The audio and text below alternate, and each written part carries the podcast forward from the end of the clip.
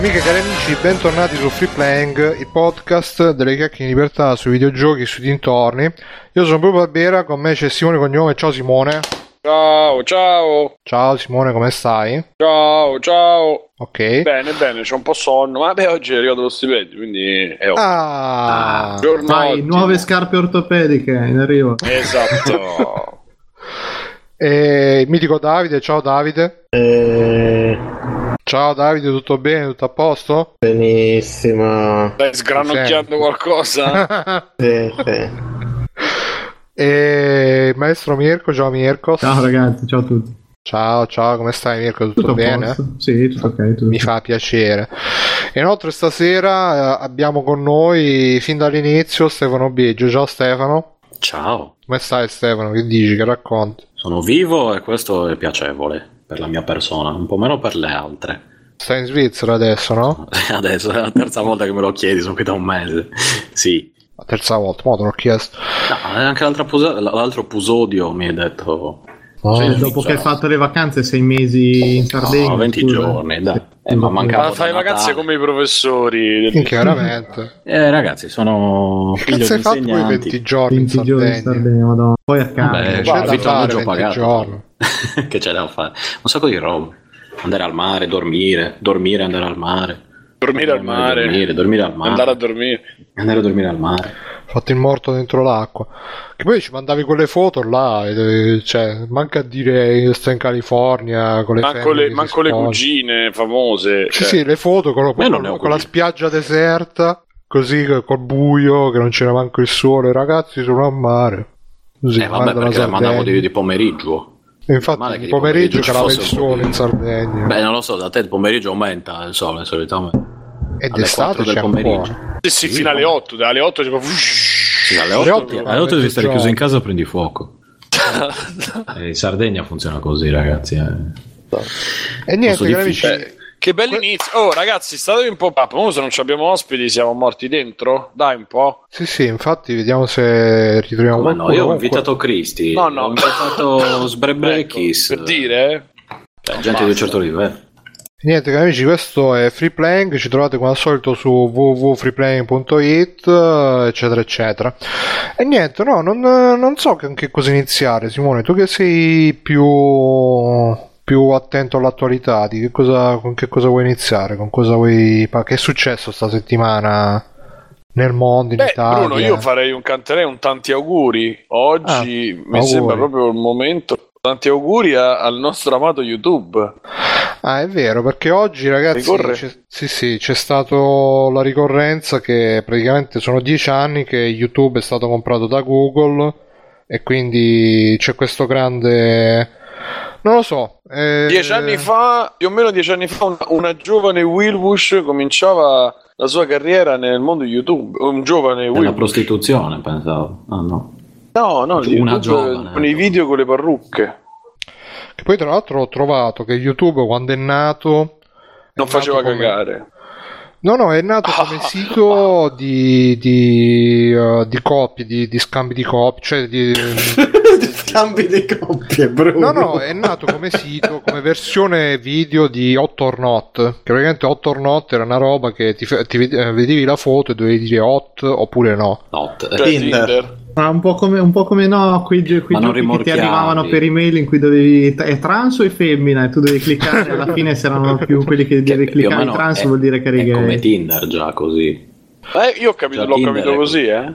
Eh sì, era una roba del genere, però in formato video, poi è diventata quello che è diventata. Sì, nel, nell'articolo là che ho Scusami, trovato... però, ma sei sicuro di questa cosa? Perché il primo video è, lu- è uno dei due che l'ha fatto alle- allo zoo. Eh sì, e beh, poi volevo... Eh, Ma scu- ma, scu- ma scusa, Simone. Eh, ma, scu- ma scusa, Simone, ma la gente che se vuole scopare gli animali, no? Non hanno bisogno di una piattaforma. Cazzo, non ci avevo pensato. No, no, è nel, nel come Tra si l'altro, chiama... Bruno, possiamo dirlo anche Free Playing era nato, è nato così all'inizio. Sì, sì, Eh, se ci piace, il non ci piace. Esatto. Tra l'altro poi quel video Miat Zoo sì, è- e poi niente, faceva la cronistoria qua questo articolo che diceva dopo un po' sono iniziate le prime, moni- le prime monetizzazioni e uno dei primi cose è stato l'Onely Girl 15 che non so se ve la ricordate, io un po' me la ricordo, un po' no. Ormai No. è il 45. Mi ricordo solo Forza Chiara, Bruno. Non, io non mi No, posso non era, non non era. Poi, vabbè, hanno provato a fare accordi con la CBS perché volevano fare la televisione via internet, eh, mi sa che non sono andati tanto bene, poi hanno introdotto, all'inizio non c'erano le pubblicità su YouTube, le hanno introdotte dopo, la partnership pure, tutto quanto. Vi ricordate le stelline? C'erano lì? Sì. Eh, Ah, è vero, cioè, li avevo rimossi. Quanto era le- le- brutto. le- le- Comunque- sui capezzoli. Vi, vi ricordate il periodo in cui cambiavano layout? Ogni tipo te, te- te- ti giravi un attimo, guardavi di nuovo e c'era il layout diverso. Bastava E poi che lottavano contro una Google Video. volta. Io a proposito ho una richiesta, non so se qualcuno si ricorda i Pit. Tipo, era un video Fred. di... No, no, no, Eh. i Pit. Erano tipo tre truzzi incredibili che facevano questo video orribile. Dicevano, questa sera ballano per voi i Pit. E c'erano loro, un po' di quindicenni in una stanza due metri per due. Era No, vi ricordate il delirio che partì con i cinesi? Perché poi tutto il delirio YouTube veramente partì dai coreani lì che cantavano le canzoni velocizzate in base, fondamentalmente. I coreani che Eh? con- Io mi Ricordate? ricordo i Quelli che cantavano- cantavano, che I cantavano Backstreet con- Boys. Eh, vabbè, Eh. sì, erano coreani, erano coreani, Ah. erano cinesi. Quelli là, Vabbè, e quello sono qua. iniziò il delirio del, i video virali. degli, di YouTube, dei video virali. di- mamma mia, ragazzi, in meno di dieci anni, praticamente dieci anni scarsi, è, sono tre generazioni di YouTube praticamente. Siamo- passati dai cinesi a Ciccio Gamer. Porca puttana, ai, cici- ai cinesi che ciccio, I cinesi. ai cinesi. Tra l'altro, vabbè, se Bruno l'hai detto, è, è tutto bene quel che finisce bene, ragazzi. Si sono ritrovati l'aggressore e, e l'aggredito. Ma l'aggredito No, chi ritrovati è finito stato? tutto- Eh, Ciccio che- il, la- il cornetto. No, scusa, l'aggressore Eh sì. intendevo dire chi era? Era quel ragazzino. blur che si dice. Ah, Che blur, il ragazzino proprio. Poi gli ha tirato Ah. mani. Sì, sì. e si sono fatti il cornetto Eh. insieme per Sì, di pace. non l'hai visto? il Sai con le, video? con le braccia incrociate che uno No, Hanno mangiato, hanno fatto il video due volte, sono riusciti a mangiare, eh, lui e il fratello, sono riusciti a mangiare due volte. Pensavo che ragazzino si vedeva che stava chiaramente con la cita di stomaco. Gli hanno mangia, mangia il cornetto che dobbiamo fare pace davanti alle telecamere. No, vabbè, insomma, hanno fatto pace. e- Per Sembrava più Cocciolone intervistato 800 da- volte. eh. Sembrava più il capitano Cocciolone intervistato dalla TV irachena, eh? però, però insomma alla fine pare che tutto tornato a posto. Ma torniamo a YouTube, quindi vi ricordo solo io i cinesi. Sì, no, Quelli vabbè, che facevano anche il System of Backdoor-. I Backdorm Boys che, che mettevano la canzone e loro facevano finta di cantare. Che poi sono E quelli imitati. furono poi la nascita di Hmet. Infatti. In Italia fece... Mamma mia. Che grande, che grande, che grande conquista dell'umanità. Eh, capisci, capisci? Dobbiamo ringraziare i cinesi per la nascita degli Hmet. Io mi ricordo un video degli Hakamat là che c'erano, che gli avevano, ovviamente gli avevano chiuso i video perché dopo un po' YouTube cominciò a, a chiuderli sti video per, uh, per copyright e facevano no non è giusto raga, cioè veramente non è giusto. Poi quello col, ca- io non lo capisco sta gente che si mette il sì. cappello, però invece di infilarselo ce lo, se lo appoggia sulla testa, che pare che c'ha la testa di, di 3 metri di Quello è un altezza. classico, non so se anche da voi è così. Da me è tipo un classico dei, dei truzzi. Di po- Dei rapper. poggiarsi il cappello. No, no, ma anche i truzzi non rapper in generale, i gaggi. Mm. Hanno il cappello appena appoggiato in testa come se tipo... Perché sotto c'è di- quella chioma fluente che devono No, ma anche se hanno... fresca. Non, non- non l'ho capito, è proprio un modo di tenere il cappello che... Eh, è fatta apposta perché te vai lì e io lo io sbatti per Ma l'aria, no? solitamente diciamo che evito, ecco. No, forse è perché tipo i durelli nel Far Non West chiamano che cuor di leone, Stefano. non. Vabbè, il mucchio di truzzi non mi sembra il caso di mettere il cappello da solo. Proprio quello Vabbè, di di- dipende- io voto sì al referendum. Di- dipe- Dipende, cioè, se sono tipo truzzi di 13 anni, te vai con forte della Te la, te la comandi. Esatto, eh no, ma se sono truzzi di, di- di 17, sono in 5, sono il doppio di me. Stai tranquillo che mi faccio i cazzi miei. Comunque, Hmet, vabbè, e poi che, che posto, ragazzi. Era molto più amatoriale, cioè c'era molta Porno, più ingenuità, eh. Anche Eh sì. i, video primi, i primi video E di voi guardavate Yotobi. di più Google Video o... o Oddio Google Video! prima che se lo comprasse Google? Ma che hai detto? Google Video! C'è gente, gente studiata. E quindi prima de- de- Google Video che era il 2004, No, era 2005. poco dopo YouTube, ma in contemporanea, perché li usavi. Mi ricordo che c'erano tipo documentari completi su Google Vi- Video perché aveva meno restrizioni. Sì, All'inizio sì. YouTube aveva tipo Sì, le restrizioni tipo 10 C'era Peppe su Google Video già. Eh, beh, beh, beh. Hanno Sì, smesso di sfruttare i computer. Ma comunque sì, ah, beh, bello YouTube, eh, altri 20 Ma di questi anni, altri ce- sicuramente una roba che è iniziata in sordina e piano piano è cresciuta, ormai è diventata una... Ma sai cosa? È peggio ancora, più che diventa... Cioè, è continuato in sordina. non- Per Mhm. quanto sia mutato, non... eh, Cioè, non è che c'è l'esplosione. YouTube è, è diventato... eh, Sono quelle cose che diventano... Che, che si permeano, cioè, cominciano proprio a, a attecchire piano piano, tipo goccia cinese, è una cosa... eh, è stata una cosa strana, c'è così? l'esplosione. Ma è, No, è- è qualsiasi, qualsiasi cosa di Google.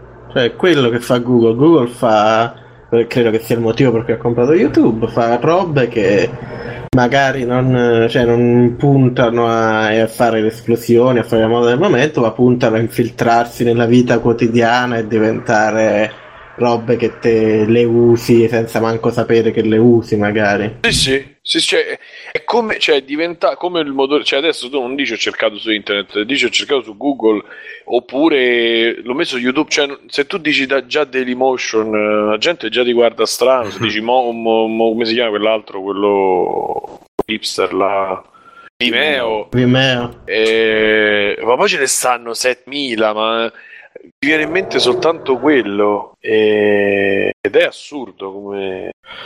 Sì, Eh, Come ma sta è- facendo Netflix, il- Però Netflix è il- sta- c'ha più eh. Sono i nuovi monopoli soft del nuovo millennio. Che ci vuoi no- noi dittature anche Te lo mettono no? al culo, ma leggi piano piano, ti abitui piano. E se tu dici, di- oh, eh, sei arrivato, io... Sì, Eh, no, è un po' come, come internet in generale, che all'inizio la conoscevano soltanto i quindicenni, ventenni, venticinquenni e poi piano piano si è cominciato a sentire parlare il web, l'indirizzo web, l'email, lo specialista tale- su TG Leonardo. Ah, quello sì, sì, sì, sì, quello sì, però, bro, la gente è internet, non, cioè, non Sì, capisce, poi sono le idee confuse tra 3G e 3 giga, 4 giga, no, te lo giuro, cioè, è gente veramente che... non- E vabbè, chi non c'è nato, Eh, se- e senza arrivare alla differenza fra megabyte al secondo e mbps. No, Eh, no, megabyte no, e lascia- megabit, Pure quando devi proprio- andare sulla barra degli indirizzi, e lì ho visto gente buttarsi sotto la scrivania a piangere, qualcuno eh, pian- gridava Charlie, Charlie, cioè c'erano scene veramente di... E Bedò. Sì, sì, cioè... Va bene, quindi niente, io... A Mirko si sta toccando nel frattempo che non... Ah, No, stavo leggendo anzi che a Lucca quest'anno ci sarà il Pala YouTuber, ti beccatevi questo. Ma cos'è il para YouTube? È un- uno butterà, spazio esce. tutto dedicato agli YouTuber. Quindi- Io speravo che era uno spazio con degli. Io speravo che era uno spazio con degli youtuber dove li puoi colpire con una pala ripetutamente in faccia. Quello sarebbe divertente. tipo Wakamoto. Vabbè, no, ma è giusto, è giusto che ci sia uno spazio per gli youtuber perché ormai, cioè, sono come per me, mh, specialmente quelli più famosi, eccetera, eccetera. Ecco, discutete del fatto che questa è Tagliaseri che parla, perché parla in Dici, chat ma non Taglia. può parlare. Ecco, discutete del fatto che le fiere dei fumetti ormai sono punti di raccolta per coglioni che i fumettisti, gli appassionati li prendono pure per il culo. Ma Eh, in va effetti- bene, ma chi se ne frega? erano, erano fatiscenti, In erano, erano cose che non funzionavano praticamente più. Ma non è vero. Ma che Eh, cazzo sai questa la coglioneria delle eh, 2208 di Simone? ecco, non fu- Vabbè, rispetto ma- a quello che fa adesso Romix, non, no, eh, Romix era... Ma a, pa- a parte Secondo il te, fa- secondo a te pa- per gli youtubers, non perché appunto c'è 48 film all'anno solo di supereroi, perché YouTube riempie i palazzetti. Ma manco non la niente YouTube, non c'entrano niente. Ma a no. parte il parte sono dire che erano, devasta- che erano devastati o no, Io sono- però cioè alla fine portano Ma tu lo sai quello, quello di Bru- portano soldi a un'industria che vi piace perché dovete romper cazzo perché non sono appassionati quanti voi. Bene. Magari spendono pure i soldi in cazzate che la gente è un po' più, più esperta, Cristi più è soldo di appassionata. Davide comunque. Comunque, Ma perché? se- Io sto dicendo che semplicemente secondo me che te- la gente meno Eh no, appassionata che va a del- della fiere- stampa del cazzo e dei youtuber che parlano videogiochi tu No, perché la stampa del cazzo servirebbe a trasformare quella gente che magari si avvicina eh, in maniera casual, tra virgolette, la stampa professionale dovrebbe servire a quelli che poi gli interessa davvero a fare il salto. Correntemente no, non esiste guarda- quel tipo guarda di che, sinceramente, per stampa quella- acculturata. per quella che ho visto che la mia esperienza è loro, cioè tutte le fiere fumetto allora che un po' fossero andate, però si parla di fine anni 90, inizio anni 2000, o a picco è perché ce n'erano troppe, come adesso ce ne sono 10 miliardi, ce n'è una settimana da marzo a ottobre, raga. Il fatto cos'è? Allora, prima c'erano i fumetti, quando i fumetti non hanno cominciato più a tirare, è venuto fuori il fenomeno cosplay che ti fa staccare biglietti, non è che ti porta gente all'ambiente fumetto, al settore o alle cose, ma soltanto ti serve staccare Eh, eh, ma pure in quel senso ci sono più fiere se c'è più gente che stacca biglietti. Eh, aspetta, in che senso ci sono più, più, più- Nel, sen- nel senso che se c'è più gente che stacca biglietti, le fiere guadagnano di più perché Eh. pagano i biglietti, la gente ci sono più fiere che poi tutti ci possono andare. Beh, no, non, non- funziona così perché la maggior parte delle fiere sono degli eventi regionali che se fanno mille visitatori in tre giorni è già tanto, infatti le fanno un anno e l'anno dopo non riescono nemmeno a ma rifarle. questo si parla di magari eh, Teramo Comics Etna No, Comics questa roba là Ci si più. No, Cioè, hai, hai preso poi, a poi Romix sono esempi, Mirko grossi, Mille esempi fanno grossi tra l'altro perché sia Teramo Romix Comics, Teramo vabbè tanto e tanto, ma. Etna Comics è molto grosso eh, vabbè non lo so io sto dicendo mm, No, beh, allora- quelli un Poi, po' poi io sinceramente, io sono il primo a dire che a me gente che fa cosplay mi sta sul cazzo in una maniera enorme. Tutto il Mamma concetto mia, di cosplay. Ma dai, ma che, che ti Però non c'è, sì, appunto, che mi frega, cioè, è quello il punto. Portano i Cioè, soldi. eh, Il Gay eh, Pride no. sì, cosplay no. eh. Esa- esatto, Ragazzi, no, no, ma- no, ma, ma Bruno, io credo ci sia la differenza fra Piano, dire a, ragazzi, po' io credo ci sia la differenza fra dire a me mi sta sul cazzo proprio il concetto di cosplay alla base e dire ah come si permette sta ma tu l'uomo fuori. carta che dice questa cosa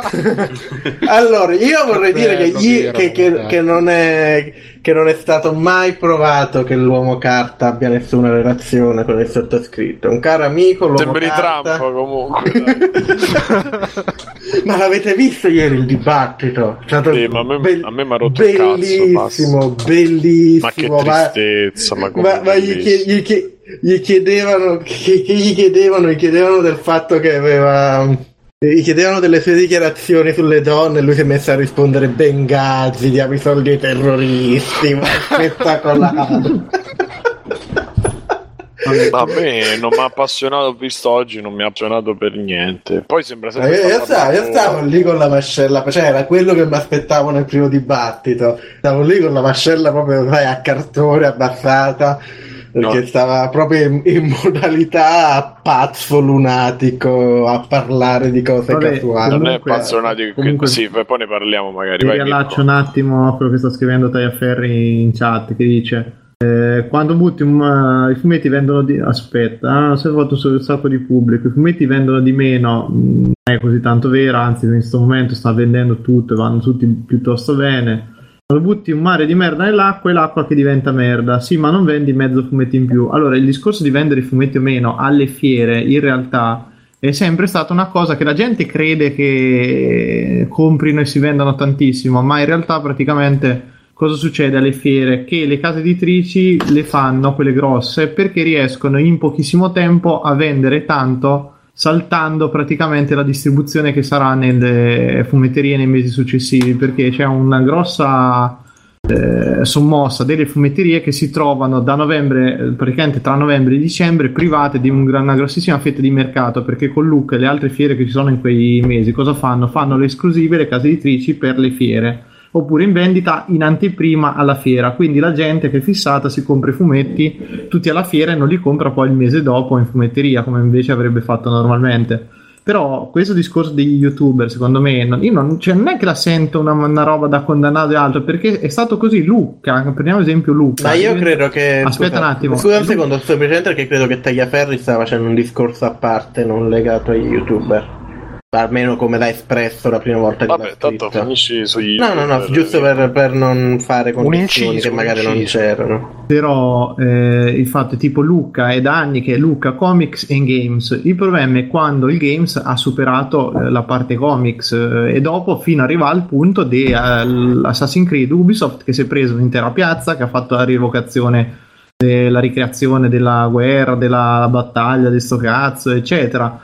Per cui- perché sinceramente ci sono dei media che ormai sono molto più spettacolari. Mettono youtuber lì, ti porta i ragazzini che sarebbero i ragazzini che vanno in discoteca e sti youtuber per andare una giornata a Lucca e portare magari 20.000 persone, adesso magari sparo numeri a caso, prenderà- prendono delle cifre ridicole che se tu chiami un'altra persona, un attore o chiunque più importante, non, non ti vuole quella cifra lì, ma ti vuole 5 volte di più. Per adesso, come adesso, gli youtuber, da quello che so io, quando li invitano alle fiere, eccetera, sono praticamente una un- come ti devo dire, manovalanza a bassissimo mercato perché li chiamano per una stronzata, cioè il nuovo frontiera di sfruttamento delle persone perché quando vanno in televisione, in radio, eccetera, questi prendono Quello che ha detto Simone, scusa, ma se la Sì. cifra che ha detto Simone l'altra volta su Ciccio Gamer è confermata, non mi sembra proprio. Certo, per Omix non è tantissimo, però considera che io ce ne non me, non me la ricordo 30. per, però 5.000. la sicur- poi vabbè, eh, eh, vabbè, non lo so. Non sarà il caso, però non penso io non arrivano a quelle cifre, magari ce ne sarà uno per carità, però Eh, Oddio, poi Eh, se prende due appunto, infatti giustamente anche se ti dice guarda che non sono un cazzo nel mondo spettacolo, cioè c- c'è gente Ah, che no. per una serata in discoteca te ne prende 20-30 mila, eh, cioè non Ragazzi, sì, orga- cioè, organizzate pure, lo Eh, so. ma i numeri no, che, fa- i numeri se- che, fa- sì, i numeri che sono fanno, 30. guarda che non so diversi eh, da quelli che fanno nelle discoteche, quello che fa Loro ridere, so, cioè- loro so 30, eh. Comunque in discoteca la gente consuma, eh, fai consumazione. È un altro, lascia, non facciamo il paragone. Però considera che cioè, solo Tom's Hardware saranno stati 15-20. Con Melgoda arriviamo tipo a 40 persone, senza contare i vari Sì, ma non spazi che guarda solo. che c'è chi, c'è chi gli daranno se no vitto e alloggio, se va bene, rimborso spese, sì. Eh no, appunto, non lo so poi gli accordi Sì, come infatti sono. 5.000 le daranno a Ciccio Gamer, Esatto, poi che ne so cioè. a, Anche che Ah. deve pranzare, insomma, ce n'ha. a Zeb eh, fe- fece pure lo scandalo da anni fa che non gli, se- non gli pesavano un Ah sì, ma perché Zeb è divisivo, Zeb non, non porta a niente. Vabbè, ho fatto 20 l'esempio persone. sbagliato. Sì, però vabbè, comunque, comunque credo per, che... No, non per te, uno grosso, ce ne nel so senso, 10 no. piccoli che fidati, gli va bene se gli, li invitano e gli pagano la giornata alla Games Week, finita lì. Non, non gli frega un cazzo, e questi ci vanno perché a 18 Ci- anni, 16 anni, se te ti invitano e ti dico ti facciamo incontrare i tuoi fan, non pensi a chiedere, non c'è manco la concezione di poter chiedere No, ma, soldi. è- cioè. ma tra l'altro è un'organizzazione dove tu poi comunque di quella, è quel momento dove tu ti fai conoscere perché accanto al grosso che magari conosci perché tra youtuber vi conoscete, ti metti lì e qualcuno ti vede e magari poi ti, ti fai iscritti in più dopo la fiera, quindi c'è tutto un meccanismo anche di conoscenze. Sì, certo, però ti Comunque scrive in chat eh, apesce at vct at at vct scrive se lo faranno significa che hanno un beneficio danno soldi per sfizio ma sì io credo che sia comunque come stavano dicendo anche Mirko e un po' anche Simone cioè sono gente che a, a parte che sono eh, giovani e giovanissimi quindi vanno là, vengono un po' sfruttati, vengono un po'. cioè pensano sì, vabbè, questo è l'inizio, la gavetta, non sanno che tra tre anni è tutto finito. quindi vanno lì, belle speranze, se si fanno la 100 ma com- del resto, come tutte le professioni, virgolette, virgolette. Di internet, e tra l'altro tra un po' non solamente di internet, che magari Comunque, visto che si parla di storia di YouTube, magari è una cosa che dicevano, no? Dice, diceva la gente. Così stavo quando- parlando. No, eh, scusa, Visto che stava per- parlando Bruno. Ve- velocemente stavo No. io, io pe- penso che magari è una Ha fatto tipo la dice- touch di, di Word. fatto. Tu stai scrivendo e è arrivato. Esatto. La molletta. No, dico solo che magari agli albori di YouTube, quando c'era stato il virus che nasceva, tutta questa gente qui, allora in realtà quello è un po' dopo, però vabbè. Anche c'era probabilmente gente che diceva ah, sì, due anni ed è tutto finito, e invece stanno ancora qui. sta gente. Eh, ma eh, stanno ancora qui. E Wilbush, comunque comincia a una... un ricambio bello forte. eh. Eh, guardate, adesso dura uno, dura veramente bruciato nel giro di pochissimo se non riesce in qualche maniera. Il problema è qui è dove dice Bruno, è che qui il problema è che arrivano, appena cominciano a crescere, arriva, vieni qui, che ti facciamo fare il film. Perché se facessero fare una crescita normale, come tutte le cose normali, io dopo ovviamente camperà di ma, ma è, questo un- per è una dieci anni. Simone. Cioè, non... cioè, è, una- è un abbassamento manco tanto graduale di tutto, cioè vieni sfruttato perché creano fenomeni dalla mattina alla sera, poi Ah. adesso col discorso dei network, degli agenti, di tutto, cioè È quello che sto dicendo, è che li, li- li- loro si, fanno, si prestano a gentaglia. Yotobi, che è stato su questo molto lungimirante, sveglio, ha fatto il suo percorso. A parte che non si parla di YouTube, la gente, vabbè, infatti ha fatto il suo percorso. Sì, infatti io lo parlavo della- delle fiere, però rimanendo a quello che diceva Bruno, questo può essere interessante come lavoro, eccetera, si può allacciare pure altre notizie. Il fatto di crescere da solo, di essere un po' asociale, in testa di cazzo, mettila come ti pare, si- eh, vuol dire che non si è mai bruciato. Lui si è saputo gestire dire. come moccia, come sono quelle persone un po' più intelligenti rispetto a chi si svende e che sono riuscite a crearsi un iter e a magari si creano pure la professione, ma lo stesso Di Biagio uguale Wilbush che adesso ovviamente non fa un cazzo, ma fino a due anni fa ha fatto film e è andato a Sanremo, insomma non è che è stato proprio fermo fermo. Vabbè, però Fa la c'è- radio. c'è sempre secondo me il- queste sono supposizioni, non- magari C'è- cioè, non, non puoi dirlo che stiano facendo una mossa giusto sbagliata così da... C'è anche dire? sempre il mercato secondario del, del farsi Porno. usare le telecamere. Che... Eh, quello è un altro di- di- In di- che senso Mirko, scusa? No, dico che se- secondo me, visto da, da fuori, tu non puoi dire questo perché magari dal punto di vista economico potevamo sfruttare meglio la situazione e tutto. Cioè, noi, noi se adesso stiamo facendo un discorso troppo per. eh, perché magari Assunzione. vedi che hanno ancora cose, eccetera, però magari uno riesce in un anno a farsi una cifra che quegli altri in cinque per la loro integrità non riescono. Sì, Quindi però dopo- come dici tu, una mungitura e questi, cioè Favigé, alcuni di questi, De Carli è uno che è morto perché l'hanno fondamentalmente non se ne sente più un cazzo perché dopo il film ha fatto una figura di merda, ce l'hanno forse Zoda, gente che non, non c'ha più niente da dire e stava facendo un certo percorso. Favigé non lo so adesso quanto continuerà, come quando, ma poi e lui è, è stato l'emblema, quindi però quello che voglio dire è che questi fanno due, tre anni, cinque in una certa maniera e poi come dici te cioè, li ritrovi, vabbè, non diciamo, però so, li ritrovi in qualche maniera combinati male. Uno che ha un criterio e che magari fa Sì, poco vabbè, ma quella è la crescendo. persona poi. Eh certo, è quello che sto dicendo, se tu non ti regali, non ti svendi al migliore offerente perché lì per lì ti fa pensare di diventare attore o ti fa pensare di diventare l'ospite d'onore delle discoteche e cose del genere e, e fai un percorso che... Ma questo in tutte le... Io sono convinto che in tutte le cose chi vuole fare, e vengo da esperienze che non c'entrano niente con quelle del, eh, del- diciamo di YouTube e del video eccetera. Ma se fa, ma ah, guarda un esempio secondo me un esempio forte siamo anche noi come tanti altri podcast cioè noi su, cioè, magari siamo riusciti ad arrivare a un certo tipo di numeri perché abbiamo piano piano guadagnato terreno dopo e, e noi qualche possibilità forse o idea per spingere per, per fare cosa in più magari Il film di free playing, dai. Allora, No, è il film, Davide, il Con discorso è che Bruno se nel ci stai stabile, Jane. Se ci stai stabile, fisso, sempre, magari ci metti 4-5 anni, 3 anni, un, un, un tot di tempo ad arrivare a un risultato, però poi ci arrivi e c'è un risultato. E io, Non- cioè, non la è community... Eh, certo, eh beh, ma che fai, figli Cristi? Eh, Certo, no, non è vabbè, detto, vabbè, però... ma anche io, Simone, sono uno che pensa che il, il, il lavoro duro e così ma viene, no, viene no, no, semplicemente poi, no, è scusami, però il punto di vista sbagliato, se l'hai capita così, mi, mi sono espresso male. Il discorso è fare il giusto, il passo giusto, senza cercare di strafare, perché cerchi di strafare magari arrivi, però se o non c'hai il prodotto esplosivo, o non c'hai la botta di culo, o non stai al posto giusto al momento giusto, rischi di fare magari la- il momento top e poi di crollare, oppure di, eh, capito, non ci Ma il ascoltate in crollare è, abbastanza. inevi- è inevitabile prima o poi, cioè... Ah, che- È ok, però arrivare a una- in un certo, a un certo, cioè creare la community che abbiamo creato noi non la crei in un'altra maniera. ma Poi ma non voglio fare esempi no, perché vabbè, stasera questo- sono un po' ecumenico, quindi non mi date fare un po'. Cazzo, veramente, Simo, che è successo? Non lo so.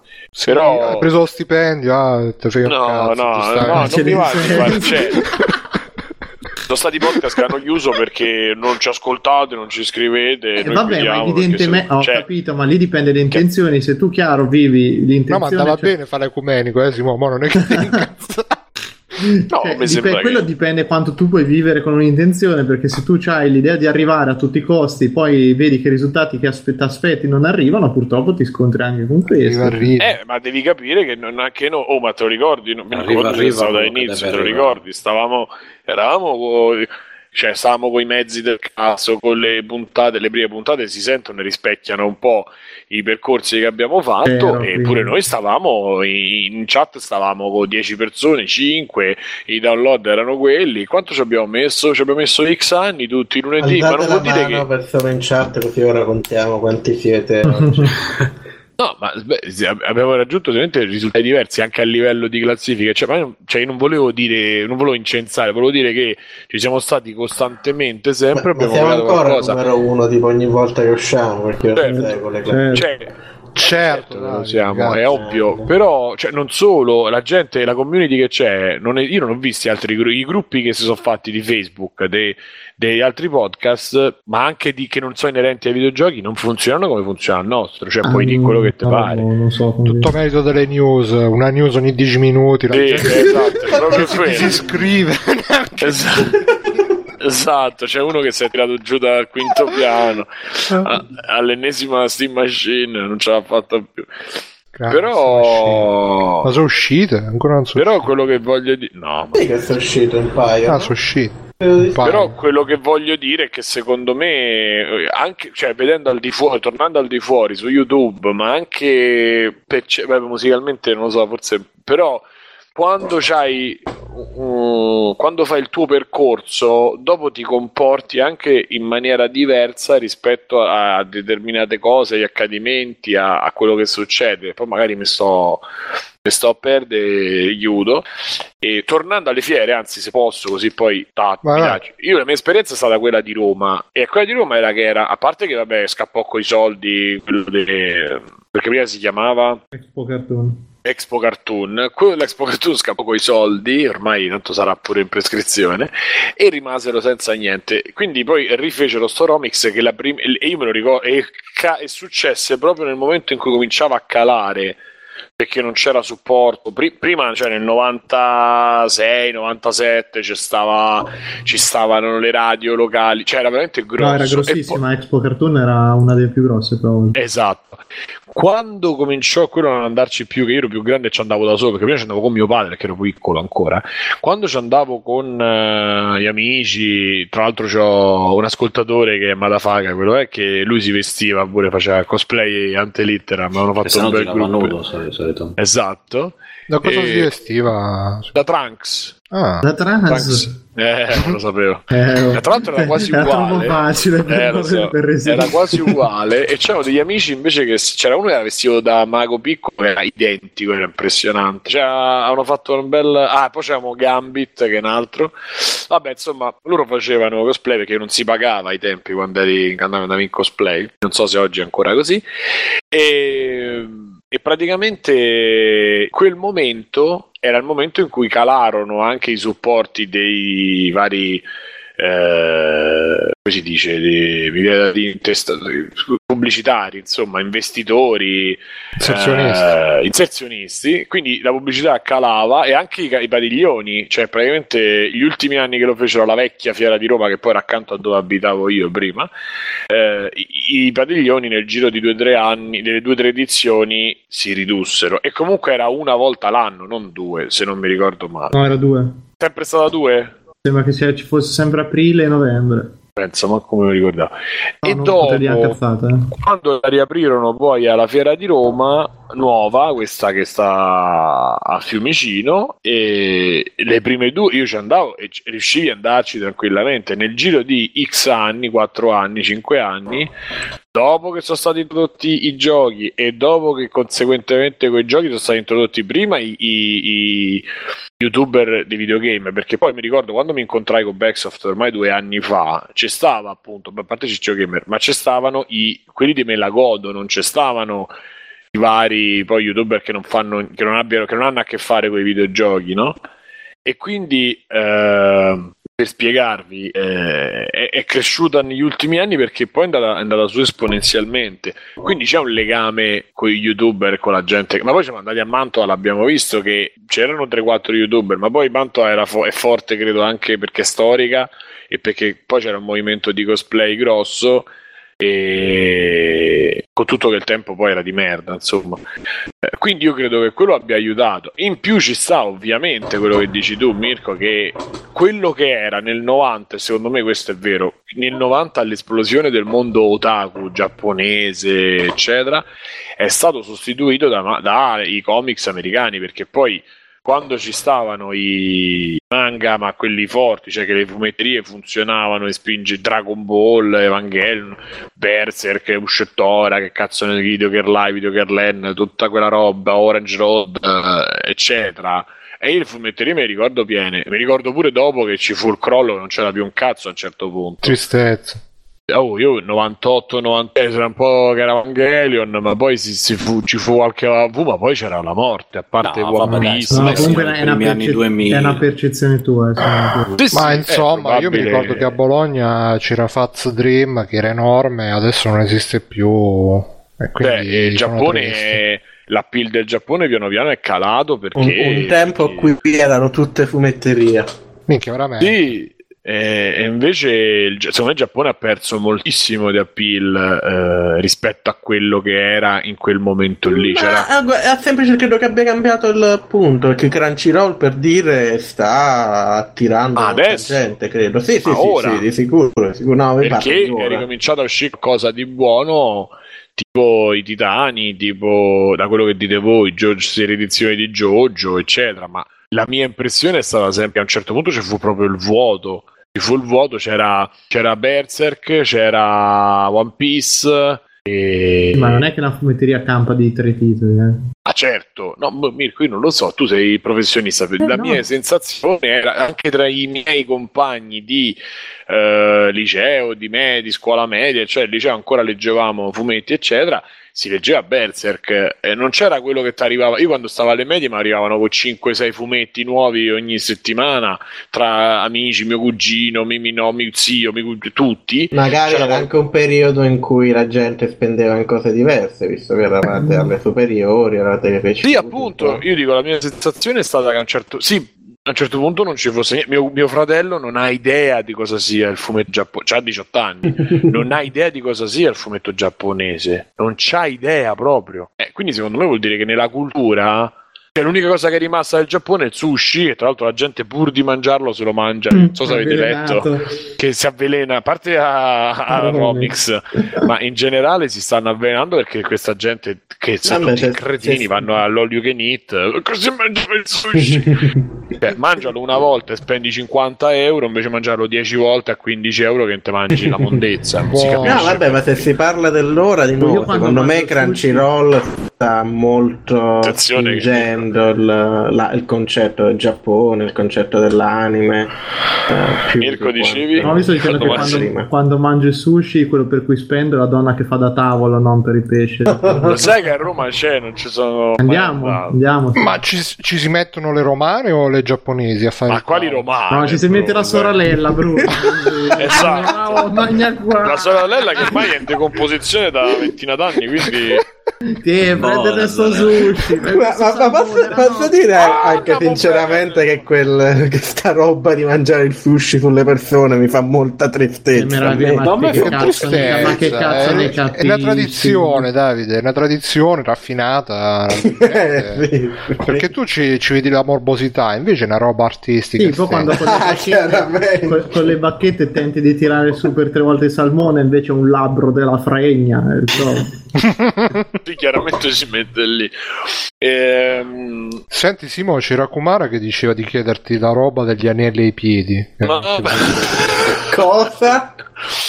Kumara, però uno fa le confessioni notturne e tu le fai dietro. Ma ah sono cose vostre private vabbè allora non sono No, cose no, vostre no, no, private, so, io ma- trovo molto belli, nei piedi Eh. soprattutto della Sabri Gamer, amore, troverei molto bello vedere, di, non so se avete- sapete che ci sono del- degli anelli che sì vanno... gli anellini che vanno ai, alle dita dei piedi e io li trovo molto belli, sensuali, eccetera. D'estate. Boh, lui eh, parlava che pareva chissà che cosa. No, ma anche a me non. E lui ha detto, ne ha parlato come se stessi dicendo: Ah, mi piace farmi vomitare in bocca e poi masticare. Non lo so, ho avuto questa Quello è reazione. abbastanza normale. Farsi comitare in bocca, Sì, soprattutto. esatto. Eh, Vabbè, ma gli anelli poi servono perché così se ti fai male perdi gli anelli invece di farti male. Sì, Ecco fanno qua. da paraorti per le dita dei piedi. No, Bruno, sono le monete di Sony. Era quella la Sì, citazione. era- era una- Ah, scusate, scusate.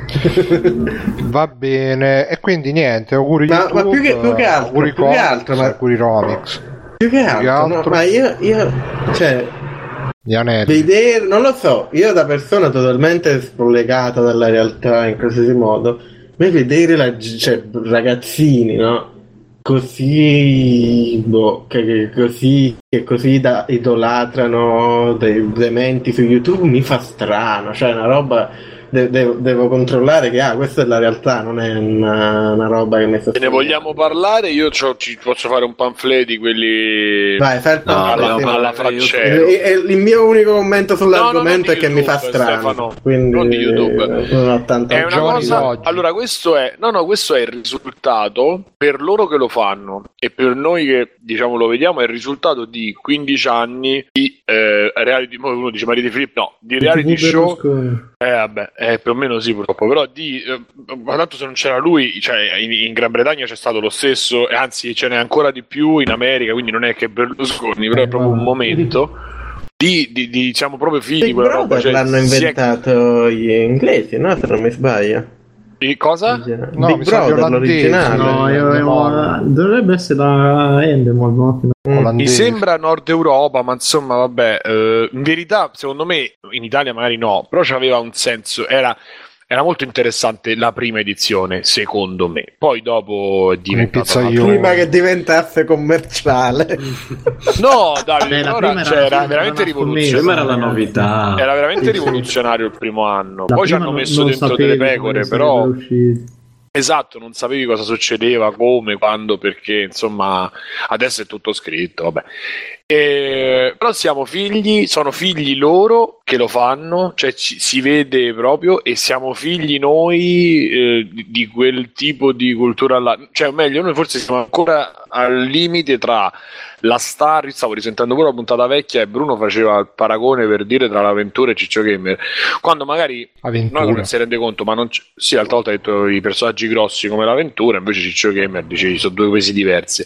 La cosa paradossale Ah, sì. è che nel 2016 l'avventura, gli può, cioè, eh, se chiede 5.000 euro per andare a una fiera, gli sputano in faccia, cioè si mettono a ridere, gli dicono sì, bella, ciao. Cioè, è una. mh, mentre Ciccio Gamer c'ha la possibilità di, di dire di, di, datemi 5.000 euro, ma pure 10.000, insomma, quello che è. Perché ci sono due elementi, due tre elementi. Uno è proprio Io, io credo che la pagano di più, tipo, per andare in televisione. Sì, No, non ci va. Davide, non ci va più da 15 anni, penso. Non so, io non Io conosco ormai- la Sì, sì, ormai pop viene italiana. lei, per, eh, viene lei per eh, un soldo di cacio e non diciamo che altro perché poi le querele volano. Ehm, Allora, Però una se- ricerca Simona Ventura su Google News e vediamo qual è l'ultima news. vabbè, ha, ha denunciato l'ex marito.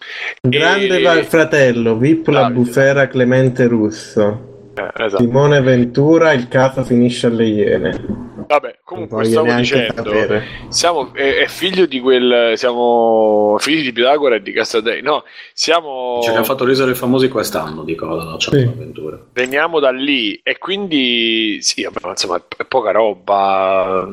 E vabbè, poi non mischiamo i discorsi, Ha cancellato Bettarini dal dolcissimo video per i 18 anni del ma il figlio. ragazzino, come il papà e lo zio, il nonno, magari il ragazzo che ha 20-30 anni, rivede in queste persone che eh, anche il metodo di fruizione, che è quello poi della- de- dello schermo del computer, che tu lo puoi vedere sotto il, cioè sotto il letto, dentro il letto, Sotto il letto. e mentre fai è come YouTube appunto c'ha questa funzione capillare questo effetto capillare che ti arriva dappertutto e tu ti affezioni a queste immagini, ti affezioni a quello che vedi eh, alla persona e soprattutto ti affezioni alle, pro- alle, problematiche. Infatti vanno tanto anche quelli che fanno il vlog, che racco- specialmente nei più piccoli, perché secondo me non c'è interazione. Poi ne parlavo eh, sul che è uscito, non so se era sul canale nostro o sul canale Telegram, forse era quello di Links, è uscito fuori che secondo me l'interazione tra magari si scopa di più, forse, anche se secondo me mh,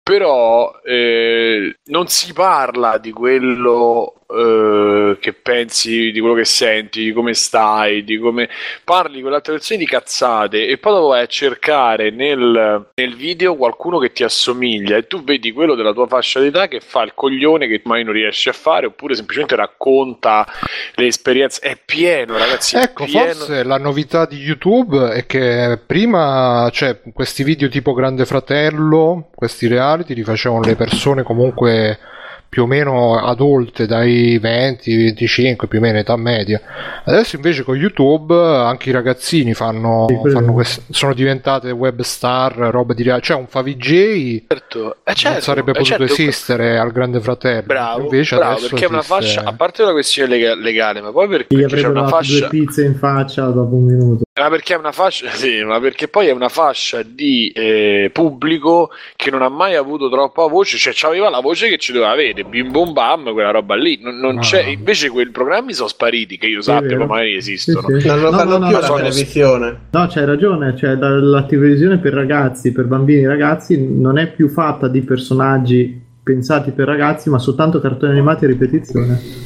Esatto, perché ci mettono due programmi che sono tipo Art Attack, la Melevisione, quelle robe, orari improponibili. Eh, e, e, e poi quelli sono proprio per bambini, bambini. Esatto, sì, cioè esatto, quella sì, fascia sì, 4-6 anni, 5 anni 14. Su, Esatto, tu non sai dove piazzarli. Io ma ne ho visti tra amici, compa- ne ho visti tanti che fanno colazione col tablet eh. co- o i video dei, dei cartoni Peppa Pig. Ma siccome poi su YouTube non ce n'è tanto, si devono vedere questi qua. Allora, pur di vedere un po' pazzetto, vedono il Ciccio Gamer che fa le, le faccette e Mi piace come, Carli ti, come che fa il castorino. Co- come ti sei riferito a Ciccio Gamer come un pupazzetto?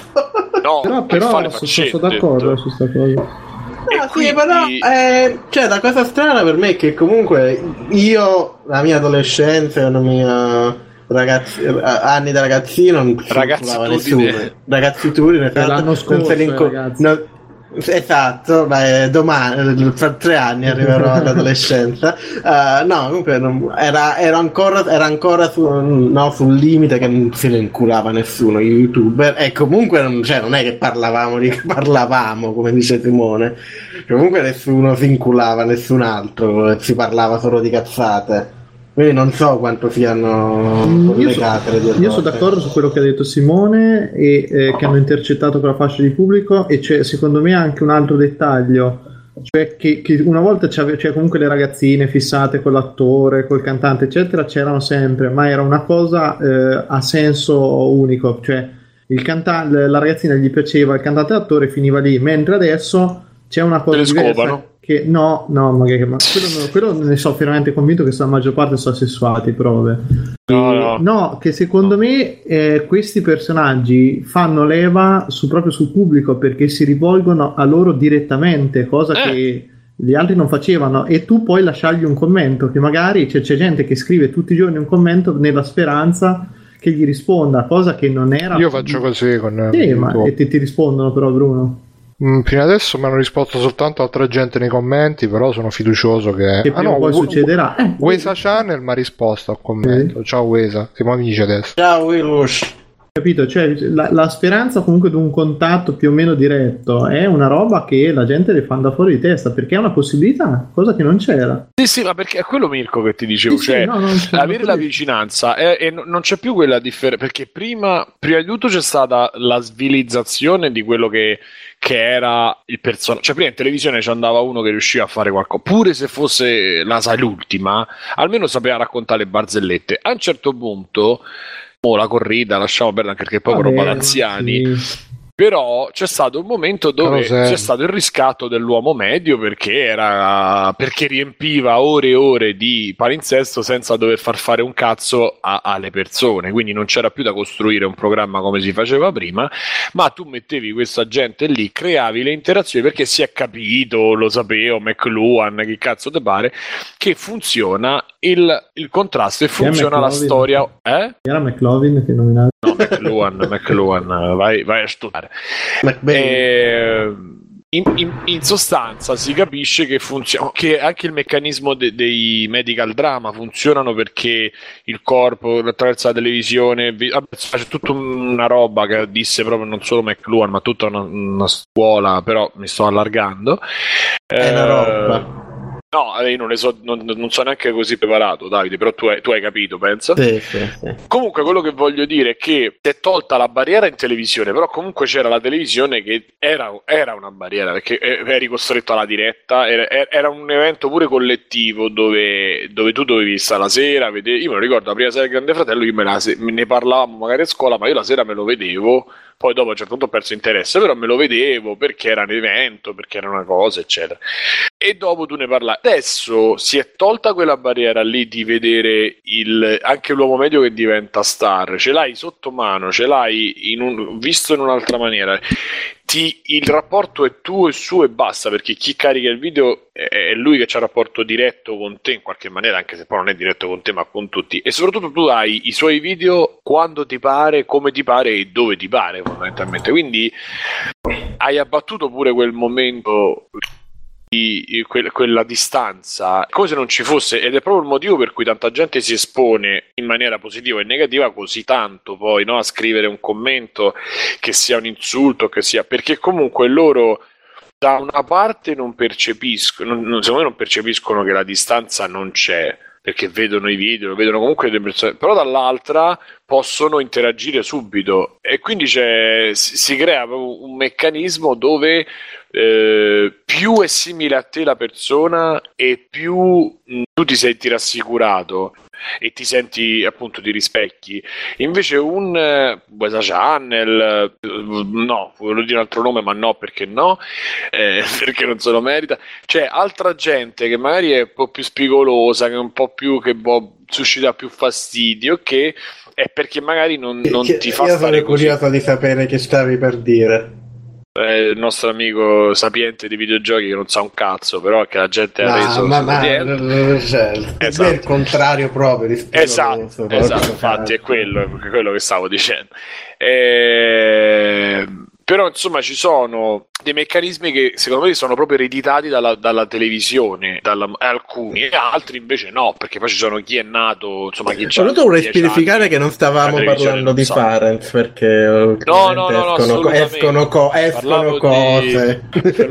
Dai ragazzi, Va però non bene. ci impelachiamo, cerchiamo di chiudere anche questo discorso, se no facciamo un'altra oretta di YouTube pure Eh, stava di- No, stavamo parlando di televisione, di approccio alle persone. Comunque, scusate, mi sono dilungato, basta. Vabbè, No, Io, io- io avevo semplicemente Eh, detto che mi, io comunque avevo semplicemente detto che mi fa strano vedere la gente che adora YouTube. Eh, io ti ho detto, c'ho un pamphlet di 10 minuti e l'ho fatto. Poi volete posso continuare, ma Simone. lasciamo stare. Se- non so pronto. Mirko da padre come, come lo vede, Stefano da minorato. No, non, non allungo, dai. Ciociami il cazzo. Bene. Eh, però parlate un secondo che mo mi sono messo a fare un'altra roba un momento. Stiamo Stefano, registrando tu, un po'. tu- Stefano ha visto la nonnina che gli spiegava come doveva votare e lui adesso ha capito. Quindi YouTube ha delle Ho funzioni fatto, ho anche fatto. per i meno fortunati. Ok, dai, Oh, allora per, per staccare un po' eh, da, questi discorsi che non sono youtuber, quindi non ci venite a rompere i coglioni, che ah, parlare sempre di youtuber, non stavo parlando di youtuber, stavo parlando di... i- i- i- io, di voglio, io voglio parlare Ma si può fare anche con i dibattito- Twitter questa cosa, co- cioè non è che funziona anche con le tweet star, funziona con Ah. i blogger, funziona cioè. Podcast anche. Ah. Eh, no, volevo ri- riprendere una, una mail proprio da podcast di videogiochi perché Ah, sennò ah. poi ci dicono non parlare di videogiochi. Ma va bene che non parliamo, chi se ne frega di questi cazzo di videogiochi. Parliamo del dibattito lì del nostro amico Trump. Eh, ma io non l'ho visto. Non so mica Trunks. Sei, sei il peggio, sei il peggio. Ah, io ho visto il primo di, di Trump. No, cioè, no, no, il, visto- seco- il secondo è, guarda, quello di ieri è stato eh, incredibile. Comunque, dai, se non c'era Trump, non te lo saresti mai infilato il confronto. No, no, è grandissimo intrattenimento. Il problema è che nell'intrattenimento, Eh. il problema è che nell'intrattenimento, la, la base dell'intrattenimento, no? È che le minacce sono finte. Cioè, la, la- come Cioè, dice, la, come il resto. la fi- Esatto, la fine del cioè, il, mondo, scusa? il mondo che finisce, no? Eh, Te, te giochi che non so, Final Fantasy, il cattivone che distrugge il mondo, è finto, non è che se perdi, se muori nel videogioco, muori nella vita vera. Il problema con il dibattito come intrattenimento è che non è tanto finto. Che, Eh, che addirittura muori moriamo se vince Trump. Questa sta addirittura- No, No, no, è- non è- fare, è- non è- fare è- il cruciani mondiale. della situazione. eh. Viva, È- è- è- viva, viva Trump, aspettiamo Sì. Trump. È, un- è Hillary, una- Hillary, le email devi spiegare, Hillary, il server, le email. Quando Hillary spiegherà le email possiamo dire L'ha Trump. spiegato John Oliver È un-. È, è un'esagerazione, ma un presidente, dare, cioè la maggior potenza mondiale in termini di militare, che elegge un presidente filorusso, è un po'. Che filo È un russo? po' un problema. Ma stai ancora Amico 80. dei russi, io direi, no? Guarda che Putin è bravo, eh. Fa. Eh, sì. Lui ci tiene il suo popolo, mica come è, che, Renzi. è che lo- lui non è cattivo, è che lo disegnano così. Ma scusa Davide, qua ci si dicono in chat secondo me che si doveva parlare della botta dello scandalo del giorno precedente, ma che cosa ha detto? Cioè ha detto che voleva mettere le mani in culo alle femmine. eh, Ah, per prima cosa ha detto che uscito. se diventa lui presidente arre- fa, mette un, eh, dice, un prosecutor speciale per far arrestare Hillary, che a dirlo a un dibattito un po'... Beh, ha detto pure che se non fosse il padre si scoprirebbe la figlia, eh. Che so, Sì, ma quella notte. Vabbè, infatti ma quello, la gente scusa, si è- stupisce. io lo vedo come un complimento.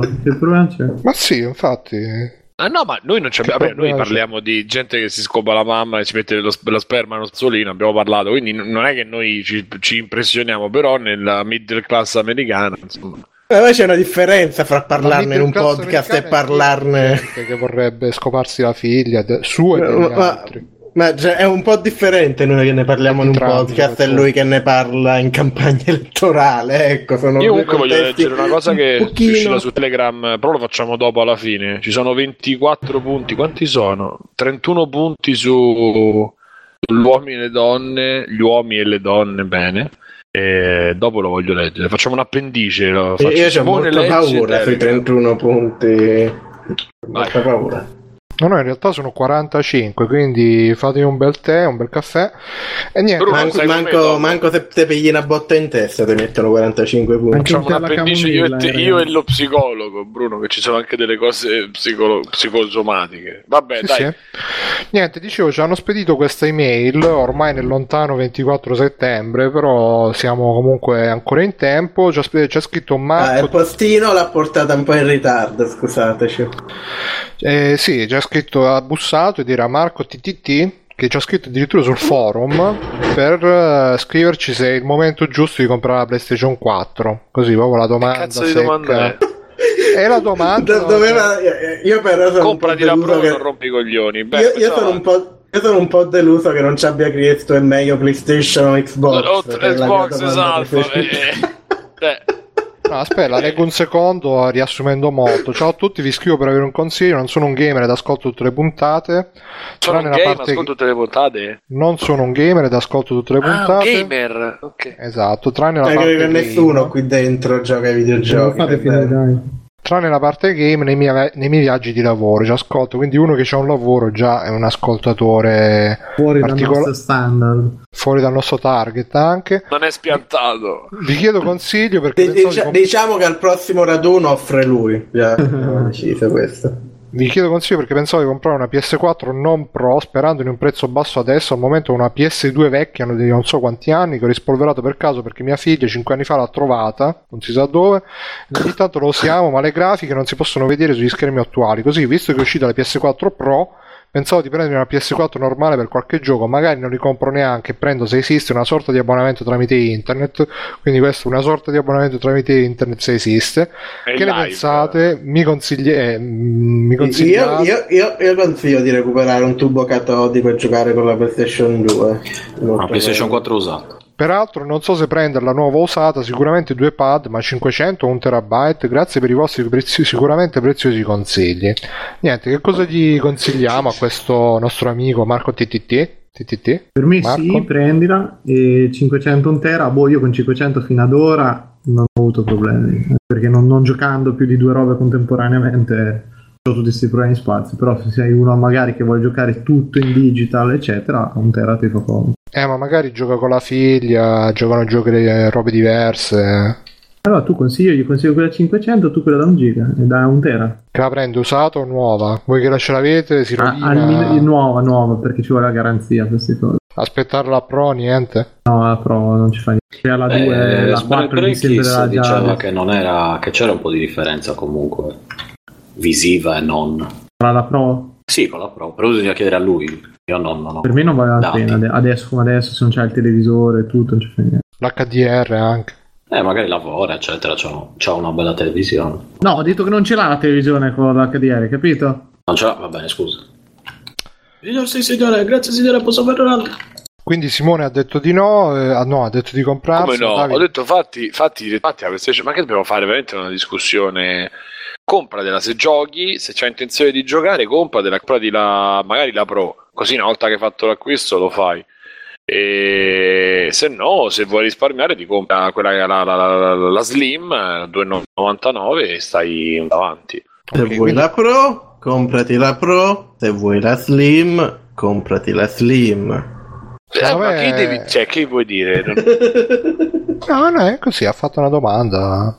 Così, era per creare un po' di, domandare lecito rispondere di due. discussione su questi interrogativi che sicuramente non lo tengono neanche sveglio, no? cioè non lo fanno neanche dormire la notte. E poi c'era quest'altra roba che ci hanno scritto, che me la sono segnata qua da tanto tempo, c'è scritto Matteo NCA, Actarus, che non credo che sia cognome, se cognome mi scuso. C'è scritto ieri sera, questo è il 16 settembre, quindi il 15 settembre, mi sono addormentato mentre ascoltavo una vecchia puntata di Free Playing, quella in cui Mirko ubriaco urla Fear of the Dark, ma ricordo sta cosa, ma- mai successo. e dice ho fatto un sogno strano, io e Bruno andavamo in giro per, per sta città a rapire giovani rosse ventenni. Le port- no! Non era un sogno. Le portavamo in uno scantinato e lì sotto c'era Mirko che us- utilizzava ste tizie per ispirarsi nei suoi disegni. È una cosa pericolosa. Beh, però devo dire che sta cosa delle ventenni rosse ci ha azzeccato con me sicuramente tantissimo. Con Mirko non lo so se, se si ispira alle ventenni rosse per Sì. fare i disegni. Come no? E quindi no, comunque dai, se, fin tanto che è solo un io a volte faccio, non so se capita anche a voi che fate dei sogni, che magari fate qualche cosa che non dovete fare, poi vi svegliate, ah, meno male, era solo un sogno. Sì. A me, a, me, a me mi succede quando sogno che mi si rompe qualcosa. Faccio ah, Tipo ca- i cazzo, denti? il com- eh, ma vaffanculo. Simone, tu che dici? È Più un, sogno, ma nor- è un sogno normale, si deve È ricoverare. normalissimo. Scusa, tu che ascolta Free Playing mi sembra, mi sembra normale. Ma Facci Bruno ormai facci rifugge un l'interpretazione dei sogni, scusa. Eh, Ma ehm, è, è strano che comunque... io penso che voglia possedere sua madre e uccidere suo padre. Secondo me c'è un transfer, esatto. Secondo me Dove è c'è un trans? Ecco. Ecco. Secondo me è un tra- secondo me è trans. Ah, poi c'era anche questa domanda bella che ci ha fatto Tagliaferri, infatti se poi vuole intervenire anche in Bella. chat. Sì, sì, bella Tagliaferri. domanda. Non lo so, io non, non ho manco capito a cosa si riferisce. però. Domanda. Tagliaferri. E ci ha fatto, ci ha scritto sta roba su Facebook, che io ho segnato come posta, ha scritto i personaggi... Ah ecco, quali sono i personaggi iconici o di spessore usciti fuori da questa generazione di Ah. console? Ha messo in crisi a me. Io ho detto solo Eh, che era... Knack. Knack. La fessa di Mammetta. Sicuramente. Secondo No, me quelli detto- di The Last of Us e Overwatch ci sono riusciti. Ma ragazzi, Eh, ma- se la- Life is Strange, fondamentalmente. Eh, però Ah, Last of Us... ma non a livello, della ma lui chiedeva una roba a livello di Crash Bandicoot, a livello di Lara Eh, Croft, Zoe no, ma e zero. solo loro. Ma figurati, No, ma non man. se ne incula nessuno, né quelle, né Knack, né della Sei sua anziano, ma che ne Il sa? cappuccio No, di. Assassin's Creed. Eh, cioè, Ma ha detto sta generazione, Assassin's Punto. Creed sono di tre generazioni fa. Sta Cazzo so, generazione... sono tutte, tutte uguali generazioni per me. Sta Cioè, generazione cambia? è, è uscito Knack era PS3, tra- era PS4, no Xbox, che cazzo PS4, dove è uscito? No, Knack è il lancio di che- PS4. Eh, quindi dal lancio di PS4 sono, eh, ha detto Doctor bene i baffoni di The Order, Mm. personaggio tipico di... Ma alla fine comunque si è perso un po' la... Mo' giusto Nintendo, eh, sono usciti i super rumor eh, ultimamente che giusto Nintendo continua a puntare sulle, Platoon ma- ha fatto. sulle mascotte, su queste robe qua. Eh, infatti, proprio Splatoon, un altro. Tutti i bambini in giro, Splatoon, Con le Splatoon, maglie di. Splatoon. Ho detto Splatoon è un nuovo, è un nuovo, è un nuovo non è Sì, iconico. che hanno lasciato il segno di questa No. generazione. No, non ho lasciato il segno, solo, solo tu, Ho lasciato il segno in questa generazione. nel mio cuore. Sulle esatto. mutande. Ah, no, ok. E quindi insomma, se ce l'avete anche voi, fateci sapere qual è secondo voi il personaggio icona della, de- di quest'ultima generazione di console. Per me, onestamente, non c'è. Anche perché poi alla fine, cioè, i personaggi iconici tendono a farli di più i giapponesi. Gli occidentali fanno sempre o il Marine, o lo Space Marine, eh, o il Marine eh, del 1800, il Marine della prima. Sempre i Marine. Ma fanno. questi personaggi che sono iconi, possiamo averli pure in vaschetta? Ah, Ah, Possiamo averli- possiamo averli in vaschetta. in vaschetta. Ah. Iconi, iconi. Davide, avevo una battuta per te che ti volevo dire troppo. però cazzo, adesso ci devo pensare un attimo perché l'ho dimenticata, porca miseria. Ma era proprio no- notevole. eh. No, non vedo l'ora. Eh, ma possiamo ridere anche noi. Sì, scusate. appena mi viene in mente ve la dico a tutti, non vi preoccupate. Niente, comunque a proposito, dicevo Nintendo, sono usciti nuovi rumor su NX e ve li leggo in diretta che io non li ho letti prima. Basta questi rumori. No, ma aspetta, questi sono... Aspetta, aspetta, aspetta. Questi non sono rumor, sono più rum, meno rum. Questi sono da una fonte vicina ad un grande retailer del settore, quindi sarà una roba tipo di... Andrea Combination. sarà una roba tipo qualcuno vicino alla Conad, quelle cose là. E sono, sono usciti dettagli sul marketing. C'è scritto interagisci con il gioco mentre sei in giro, una frase vista su un poster. Interagisci con il gioco mentre sei in giro. Poi su molti poster vi era una forte presenza di un titolo di Mario disponibile al lancio, quindi ci sarà Mario disponibile al lancio. La console avrà al lancio È il nome del- eh, ma quello è il nome del gioco, Mario disponibile al lancio. È strano perché Mario non lo mettono mai, eh. Uno di quelli Eh beh, col un po'- GameCube non lo misero Mario, quindi C'era potrebbe- Luigi. Io, io- io comunque mi sto immaginando tipo, io, io mi sto immaginando tipo un gioco dove no tipo Angry Birds però con Mario perché lui è disponibile, Eh, disponibile a al lancio. sì. Poi i negozi dovrebbero ricevere delle demo station intorno a febbraio, attenzione, poi il prezzo base sembra assestarsi sui 300 dollari, 2,99,99. Che cazzo per un prezzo Eh, ma aspetta, aspetta, perché c'è anche il bundle, che è prevista anche un'opzione di bundle, il contenuto di questo bundle è attualmente sconosciuto, non si sa che cosa c'è dentro. Sai che bello se anche quando esce è sconosciuto il Sorpreso. contenuto del. Fa- fai gli spacchettamenti del bando cioè, ah, qua c'è il mattone dentro E poi il prezzo di questo bundle si, ad- si assesterà intorno ai 400 dollari Sì. E poi attenzione parlano anche del packaging il packaging per Nintendo X sarà leggermente più grande di quello avuto per Nintendo Wii U la confezione è relativamente pulita questo non ho che capito significa? Nessuno ci ha tossito sopra, tranquilli, ragazzi. La confezione è relativamente pulita e semplice, avevo detto male, ed è simile a quella del Nintendo Wii U in termini di design. La combinazione di colori per la confezione, questo è proprio che la gente, i siti Nintendo ormai sono una frotta. eh. La confezione dice ancora NX, tuttavia non vi è ancora alcun indizio circa se si tratta, alcun indizio circa, alcun indizio circa se si tratti. Qua eh. Vabbè, Eh, di un vabbè. segnaposto o del nome definitivo, le aree del packaging su, cui di, so- su di cui di solito figura l'hardware sono state Abbiamo sfocate e costretto a dirvi questi rumor. Che veramente. Poi c'è scritto il supporto dei giochi sarà su cartucce, lo streaming 4K è stato menzionato per la riproduzione di contenuti come Netflix non di gameplay. Il team marketing sta puntando sui 1080p e 60 fps per pubblicizzare la console. La fonte ha sentito delle voci che hanno confermato che parlano di 900p per la parte ibrida del dispositivo. E vabbè, questi sono gli ultimi rumor su Nintendo NX. Io non che- vedevo l'ora di sapere di che colore sarà il packaging della console. Guarda. Ma eh, a dire il vero pensavo che fossero più interessanti perché non l'avevo letta. non, l'hai, non l'hai letti prima proprio. Eh no, perché vedevo marketing, packaging, bundle. Pensavo chissà che cosa. Guarda, hai guardato parole a caso nel testo. No, c'era l'elenco appunti e c'era scritto marketing, packaging, nuove- nuovi rumor da una fonte vicina, eccetera, eccetera. E vabbè, vediamo che cosa Simone, Simone, tu che sei Eh. appassionato di Nintendo, no? Ci sei? Ci saranno, secondo me, parti del corpo di Ivata nel bundle. Tu, che, tu che ne pensi del packaging? Che del fatto che c'è scritto NX sul pack? Basta, io sono rotto il cazzo io di merda, non voglio commentare, andiamo avanti. Piacere. Forza NX. E niente. Io, io comunque sono molto contento, scusate, sono molto contento che le confezioni non arrivano sporche perché... Posso facere una riflessione? La facevo Io non oggi l'avrei mai comprata una confezione sporca. Vai, vai, Simone. Mi è balenata in testa una cosa oggi pomeriggio. Mhm. Stavo leggendo qualcosa sul gruppo di Telegram, non lo so. se parti a parlare dei reality e degli youtuber te meno, Simone. No, volevo dire che si è spostata la tendenza a fare i giochi. eh, invece di fare i giochi difficili, da ormai quasi dieci anni si fanno i giochi lunghi. Ma Eh, cercano di mantenere le persone il più tempo possibile sul, ehm, sullo stesso prodotto, in maniera che non se lo rivendono, in maniera che possono, ah, il prodotto possa avere vita più lunga.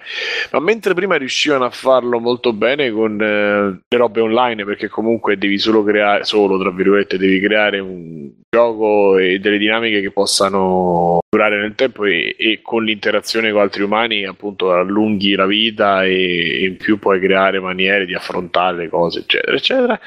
E adesso lo stanno facendo anche con i single player quindi stanno creando dei- tutta una schiera di single player che non- per certi versi non avrebbe neanche motivo di, di esistere ma che pur di fartici stare molto tempo diventano una pappa lunghissima e, e pieno di collezionabili però non c'è una, non c'è una Eh, sfida Simone, è la longevità quella. no dai non c'è una sfida non c'è una sfida 10 su 10. a- a- contro te stesso, cioè c'è proprio l'opposto di quello che erano i giochi nel, eh, nel- dal cabinato, no? che erano per mangiarti i soldi e quindi erano molto difficili e, e- per cui tu provavi più volte e mettevi i soldi.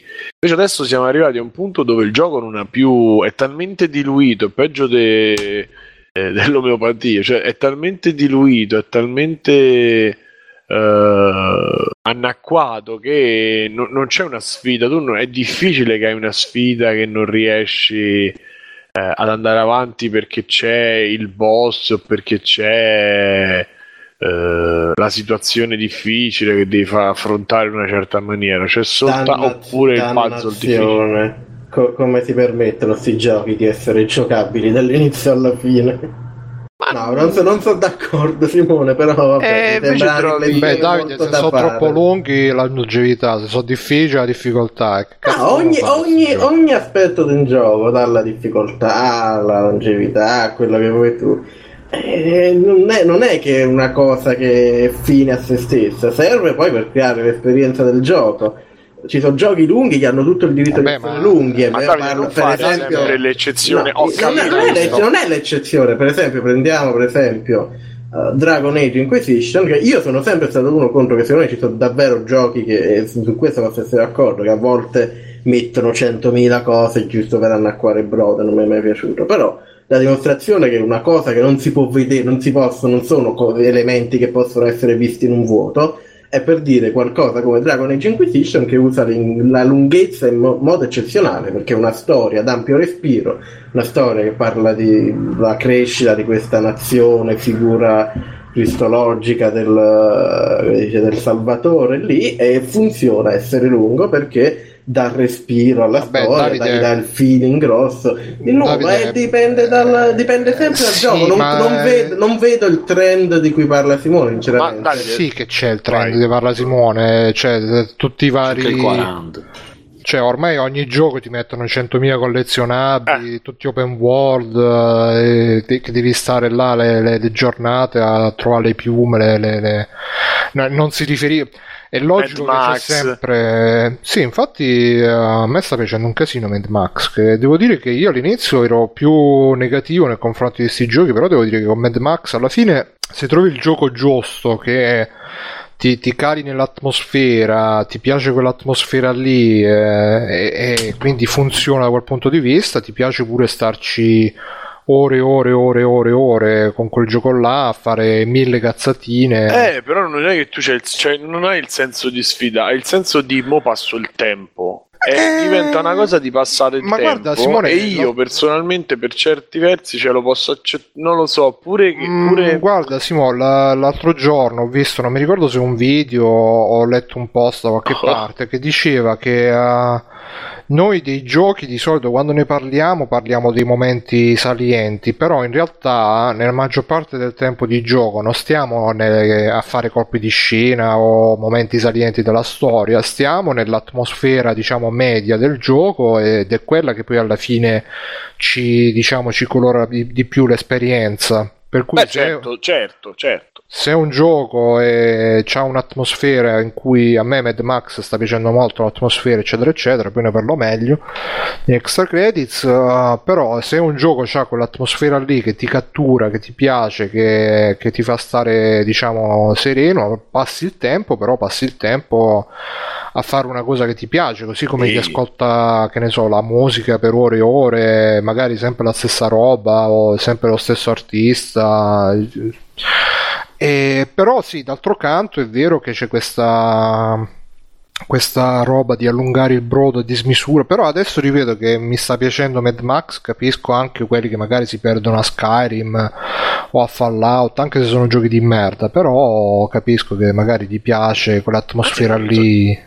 Dire che, cioè, io sto dicendo quello che No, ho per me sono notato è che è una situazione. Ma certo, sto- ma pure Mad Max è pure.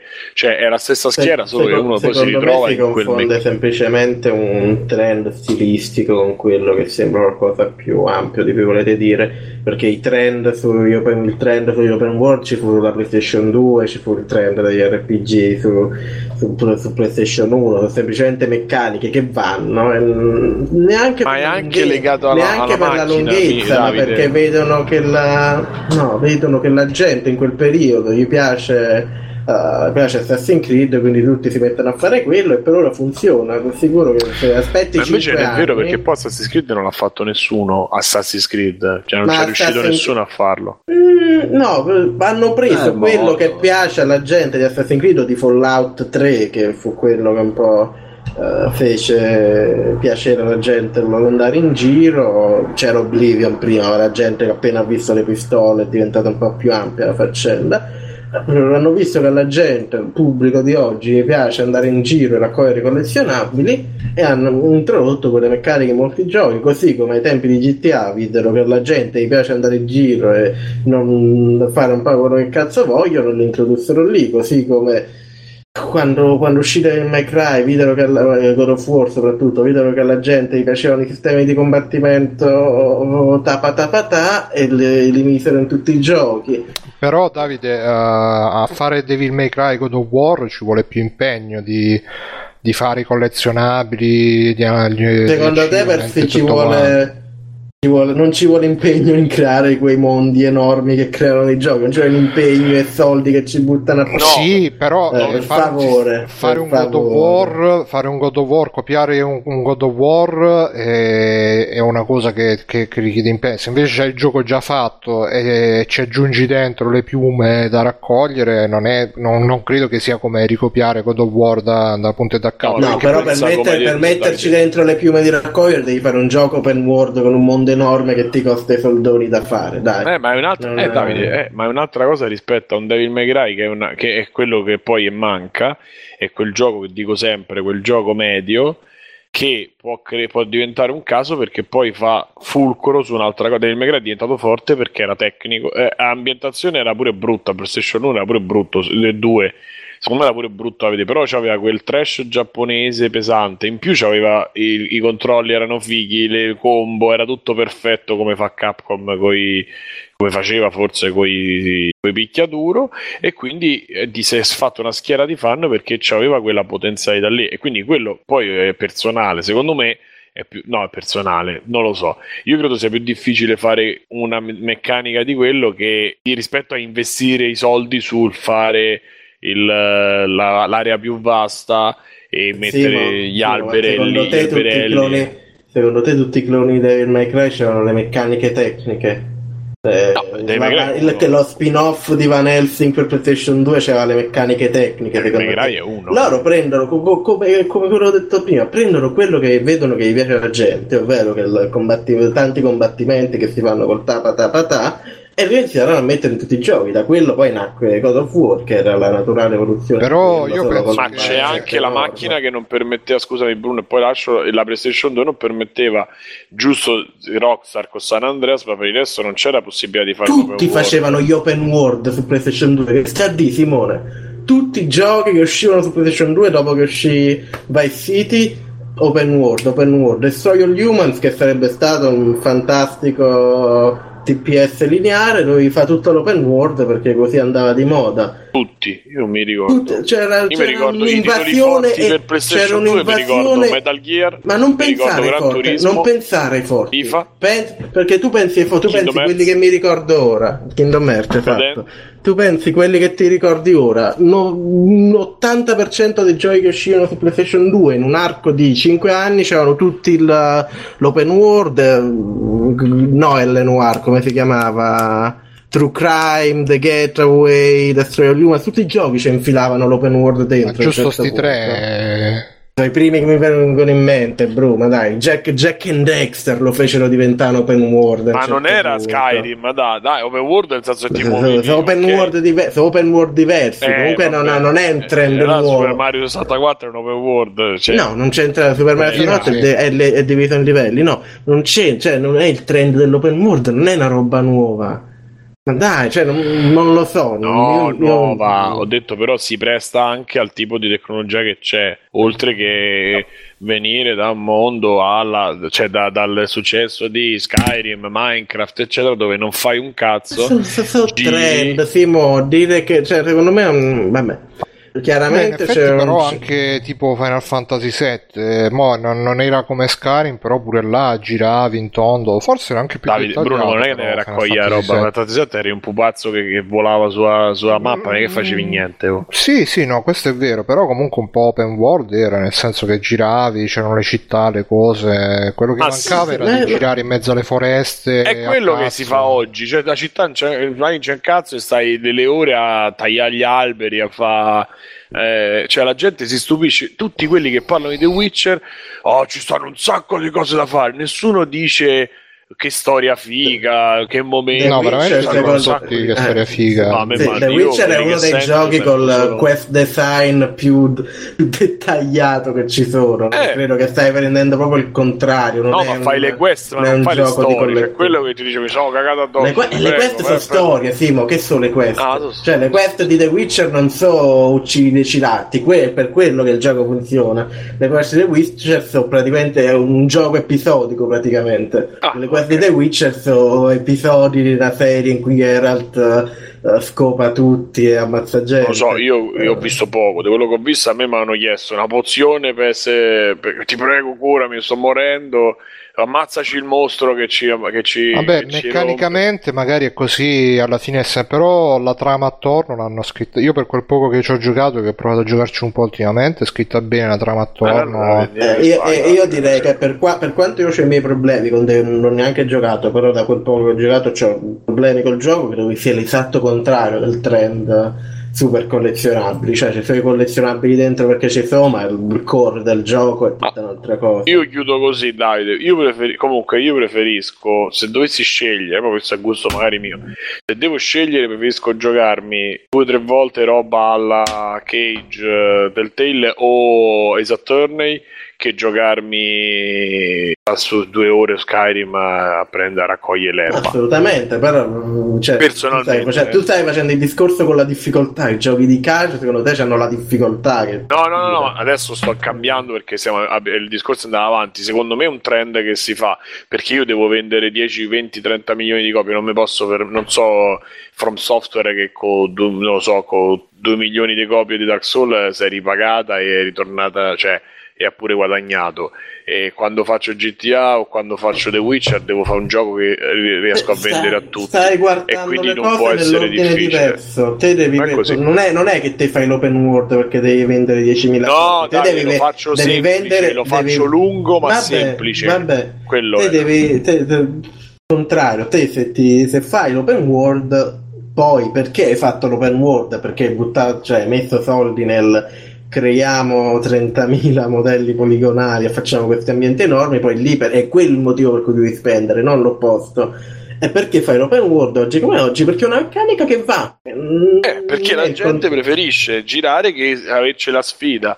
Eh, beh, non- sono due cose mutualmente opzionali. E poi dai, non è che Comunque. cioè, io ho la mia, tu c'hai la tua, non è che. No, no, assolutamente, però alcun- alcune cose per me che stai dicendo sono sbagliate. Eh, perché ci sta. Sfida e lunghezza non, non significa niente. Non sono Mirko, chiosa su questa mutualmente- cosa un po'. Mutualmente esclusive. Mi, so- mi sono proprio perso, ve lo dico tranquillamente. No, io volevo solo dire che secondo me quella cosa che ha accennato Simone, che per non far eh, rivendere i giochi nel mercato dell'usato, secondo me un po' anche c'entra con eh, questo fatto. Ma lo sai che secondo giochi- me non più tanto col digitale? Sì, un po', un po' sì, adesso magari un po' di meno. Però, però Mm, meglio vedere, digitale- vedere i tuoi giochi che gioca, gli amici che giocano. Col digitale sì, però boh, non lo so, anche il fatto che mettono i DLC eh, non c'entra un cazzo sta cosa. Vabbè, comunque... Macedonia, Bruno, Macedonia. Eh, no, vabbè, comunque niente. Questo qua, Stefano, tu vuoi dire qualcosa che poi dici che non parli quando sei invitato. Stefano, ci sei pronto? Stefano, Ci sono, ci sono. sei? Stavo, stavo cercando qualcosa? Mirko. Eh, Se l'ha perso. l'hai trovato? L'ho trovato, sì. Era nelle mie mutande. Va bene, va bene. Eh, Aspetta, stava Eh. rispondendo. no, non mi fa parlare, Bruno, vedi? E parla. Di, parla, di. No, no, penso che appunto che ognuno abbia i propri, i propri gusti. e le ondate di... DC. No, le ondate di, di- di videogiochi ci sono sempre state, eh, cioè che, che andava di moda quel tipo di gioco lì e anche su certe piattaforme. Tuttora, infatti, PlayStation Vita, ma anche DS nei mobile PlayStation sembra di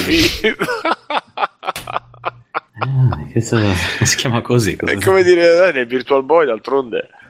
Vabbè, eh, eh, ma anche nel, nel- nel 3DS è pieno di JRPG, eccetera, eccetera, mentre invece mi sembra di vederne molti meno nelle console fisse, diciamo, in linea di massima rispetto a quelli che ci sono su mobile, ad esempio. Eh, Cioè ci sono più differenza. open world su mobile. No, no, no, no, sì, ti cioè, dico i- sui generi, non riguardo gli open i world, generis. sui generis, sui Genesis, che ce ne sono nel caso dei JRPG molti più sui, nelle console mobile che, che per quelle fisse, segno che magari è cambiata un po' la, eh, l'utenza o chi ne usufruisce dei, dei JRPG, nel caso dei JRPG. Per gli open world eh, c'erano prima e appunto, ma mi sembra che non ci fossero i, me- i mezzi per fare delle cose così grandi, tranne in certi casi. Poi su cosa sia un open world, eh, insomma. Ci sarebbe da Sto via. discutere. Esatto, non, non- riapriamo l'argomento. Sarebbe da fare un podcast a parte. Esatto, open world. Open world, cazzo. sì, ora lo facciamo. No, però è un po', in realtà è un podcast sul pacchetto Office. Open world, open office. Ah, open world. Open... ah, ah, ah. Mamma mia, ora- Vabbè, comunque, niente, prima di passare agli extra credits, eh, me- volevo dire innanzitutto errata corrige rispetto alla settimana scorsa che ho detto che Amazon ci dà il 10% di acquisti, che poi la gente dice, ah, siete ricchi, magari. Eh, in realtà ci dà il 10% è il massimo e 10 euro su ogni acquisto sono il massimo, in realtà più o meno la, la media sono il 2-3%, 4%. Perché dobbiamo dire cazzi? Vabbè, sì, una volta l'abbiamo detto. Però il massimo, ragazzi, eh? Eh, ho detto il massimo. Non... Eh, no, specifichiamo perché. Se no sembra che ti prendi mi- 1000 euro di roba Eh. e ci danno 100 euro. No, Eh, prendi no. 1000 euro, te ne danno 10. 10 sempre. Esatto. Quindi, Quindi ragazzi, se- comprate le cose 100 euro alla volta e No, dateci ci 1000 fate euro direttamente e noi vi ridiamo poi 10. Sì, sì, poi ne approfitto per dire che se avete creduto che fossimo ricchi, adesso vi state sentendo in colpa, di ah, ho pensato male, potete discolparvi Patreon, PayPal oppure appunto facendo acquisti su Amazon usando il nostro prezioso link di E Freeplaying. ri- ricor- ricordate sempre che se volete scriverci una mail con priorità, scrivetela nel commentino del trasferimento PayPal e noi di sicuro. quello che metto leggeremo. direttamente nel cestino quando arriva, però scrivetelo là che la leggeremo. E ah, tra l'altro ringraziamo anche ringraziamo i Patreon di settembre che ci, hanno, ci è arrivata la donazione, applauso, grazie. Prego. Eravamo arrivati a 60 dollari al mese di 60, il traguardo di 60 fps. Qualcuno ma si è offeso. Qualcuno si è tirato indietro. Adesso sto cercando di scoprire chi è questo. Non dico infame, questo traditore, sì. Questo bastardo. che già, già stava facendo grandi piani di, di YouTube, la free playing eh, su Twitch, su YouTube e tutto quanto. Già ci avevano adesso invitato, già ci avevano invitato alle fiere del fumetto. Sì, allora, sì, anche abbiamo macchia... avete visto 70 usciti i premi? Avete visto Zitto, usciti le, no- Macchia le macchia nera e free playing non c'è per questo motivo perché ci hanno chiesto l'entrata di- 60 diciamo che è un complotto. Dei poteri Abbiamo forti. scoperto un completo E poi hanno messo nuove complotto della massoneria. tipo Whale Wash. della massoneria che ci ha sì sì qualcuno ha messo forza chiara piuttosto che, che, che noi proprio E niente, a proposito di queste cose qua, io mi ero segnato per, per free playing per il sociale, visto che adesso, insomma, avete capito che free playing eh, vuole, svolta- vuole voltare pagina, vuole passare al sociale, mi ero segnato questo- questa news che ho letto, che poi si ricollega anche a un'altra news che ho letto dopo, che eh, uno studio in America ha rilevato che la gente, cioè, cioè c'è un trend dei maschi bianchi che preferiscono stare a casa a giocare ai videogiochi piuttosto che impegnarsi a cercare un lavoro ehm, o comunque si bisogno di accontentano uno studio eh, eh, diciamo che i toni, dello- i toni dell'articolo erano anche preoccupati perché dicevano: Ah, ma mo se sta gente se ne sta a casa, l'economia non gira, come facciamo? Chi ci paga le ma pensioni? qualcuno gli ha raccontato che la gente sta a casa perché l'economia non gira e perché i lavori sono una merda Eh, ma e ti infatti, sfruttano eh. infatti la, chiediglielo hanno, hanno intervistato un ragazzo che ha detto no, io preferisco, cioè io quando gioco ai videogiochi comunque ho un senso di accomplishment, un senso di aver raggiunto qualcosa, che eh, più metto l'impegno e più, più ho indietro qualche cosa a livello di risultati. Invece quando vado a lavorare, la maggior parte dei lavori tu ti impegni, ti impegni, ti impegni, però non sai mai se all'impegno corrisponde un risultato migliore. e soprattutto devi schiacciare sempre gli altri perché non puoi essere uno non puoi essere bravo come gli, cioè, insieme agli altri no? devi, devi schiacciarli e sentire i loro lamenti delle femmine. Eh, No, fem- ma è giusto, ci vuole il- un po' di competizione, un po' di Merda. pepe nel, nel mondo del lavoro. E tra l'altro, poi è uscita anche una news eh, su Repubblica, mi pare, che l'avevo segnata qua da qualche parte. Vabbè, che comunque, ah, eccola qua.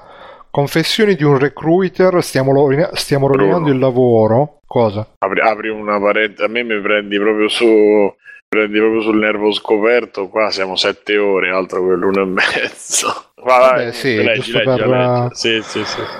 Giusto per dire che eh, praticamente c'è questo qua scritto eh, su Repubblica ehm, un recruiter che praticamente sono, se non ho capito male, sono quelli che nelle agenzie la- di lavoro cercano diciamo il candidato giusto per il posto giusto. A volte anche senza agenzia di lavoro. E i cacciatori di test credo che si, si definiscano anche. no No, allora no. cacciatori di test non so vabbè sto zitto E comunque diceva che praticamente ormai le aziende vogliono, vanno sempre a ribasso anche per le posizioni diciamo più, più importanti. Qua nell'articolo faceva l'esempio di un direttore commerciale che sarebbe quello che poi ha i rapporti con tutti i clienti in un'azienda, che un'azienda a questo qui gli ha chiesto prendimene uno a partita IVA.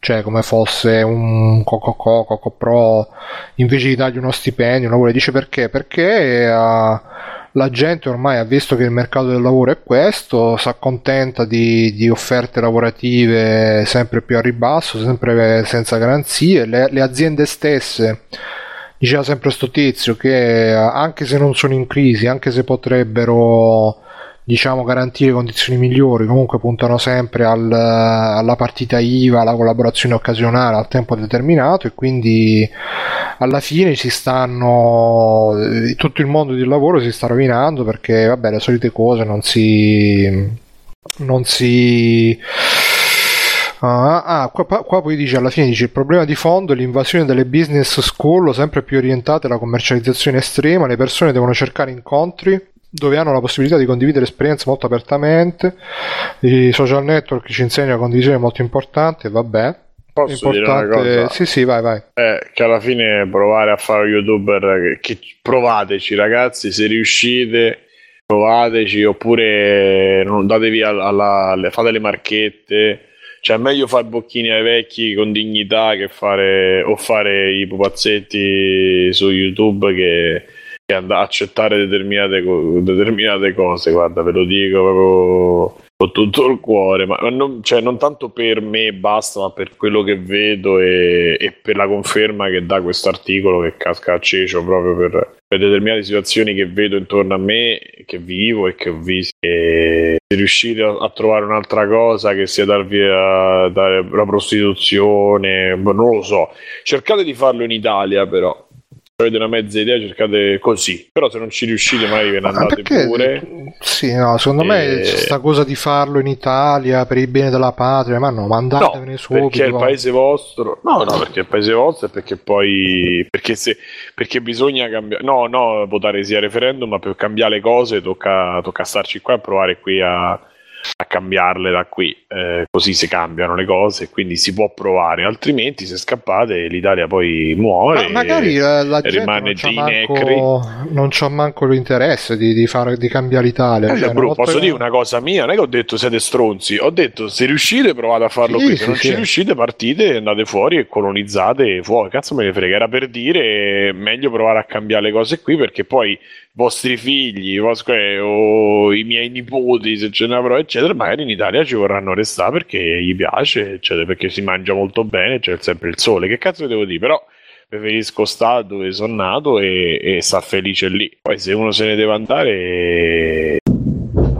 E non è che fuori la cosa sia tanto meglio, eh, per molti versi. Quindi, insomma, a meno che proprio non andate a fare i commessi in Australia quelle cose che alle 5 stacchi e vai a fare il surf, eh, lo puoi fare, una vita che si fa tranquillamente, ma devi cambiare proprio paradigma mentale. Se vuoi vivere come vivi qua, non è che qua cambia, perché il McDonald's esiste pure fuori, o Amazon esiste pure fuori, o la società grossa che ti, che ti si comporta come una merda esiste pure fuori. Ci abbiamo testimonianze di gente che ci ascolta e che ce lo racconta, testimonianze interne mie, amicizie, eccetera. Cioè, il mondo fuori è quello che è eh, anche. Quindi, però, se riuscite a trovare una cosa più dignitosa fuori, e, o comunque se la Wanagana perché io sto a Londra e so più forte di te, eh, vai a Londra e fallo da Londra. Insomma, però, se riuscite a fare qualsiasi altra cosa che vi rende indipendenti rispetto a sto, sto schiavismo 5.0, fatelo. Che abbraccio.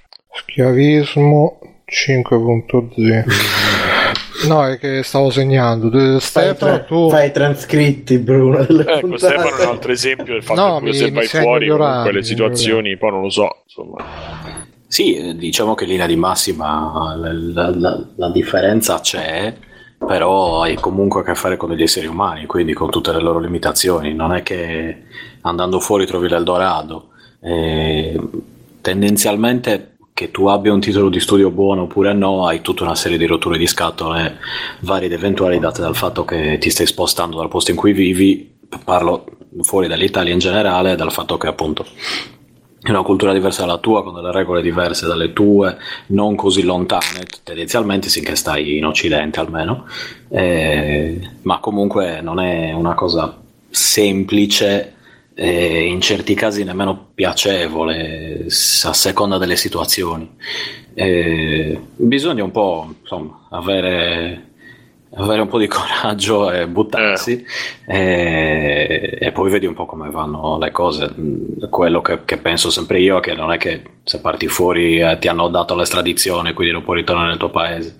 Certo. E c'è chi rimane di più, c'è chi rimane di meno, c'è chi, c'è chi non se ne, che chi non tornerà mai più. e Sì, però stai, c'è via. questa cosa poi tu un po', cioè c'è questi che fanno, "Ah, vado a fare l'esperienza, mi imparo la lingua e poi vanno a fare i camerieri, per, per esempio a Londra e Ah, se non ti, impari, non ti impari la lingua, La lingua il tu te la cameriere. impari, quello sicuramente.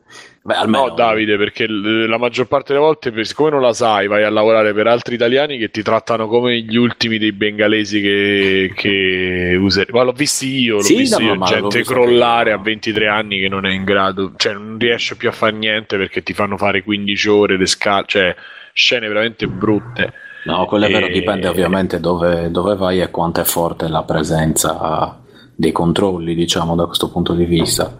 E lì a Londra, chiaramente, essendoci, cioè parlando inglese, quindi una lingua abbastanza conosciuta, studiata a scuola, più o meno in qualunque scuola che fai, l'inglese te lo insegnano in qualche maniera. Poi, anche se non lo parli, non è una lingua così difficile, non è lo svedese o il finlandese.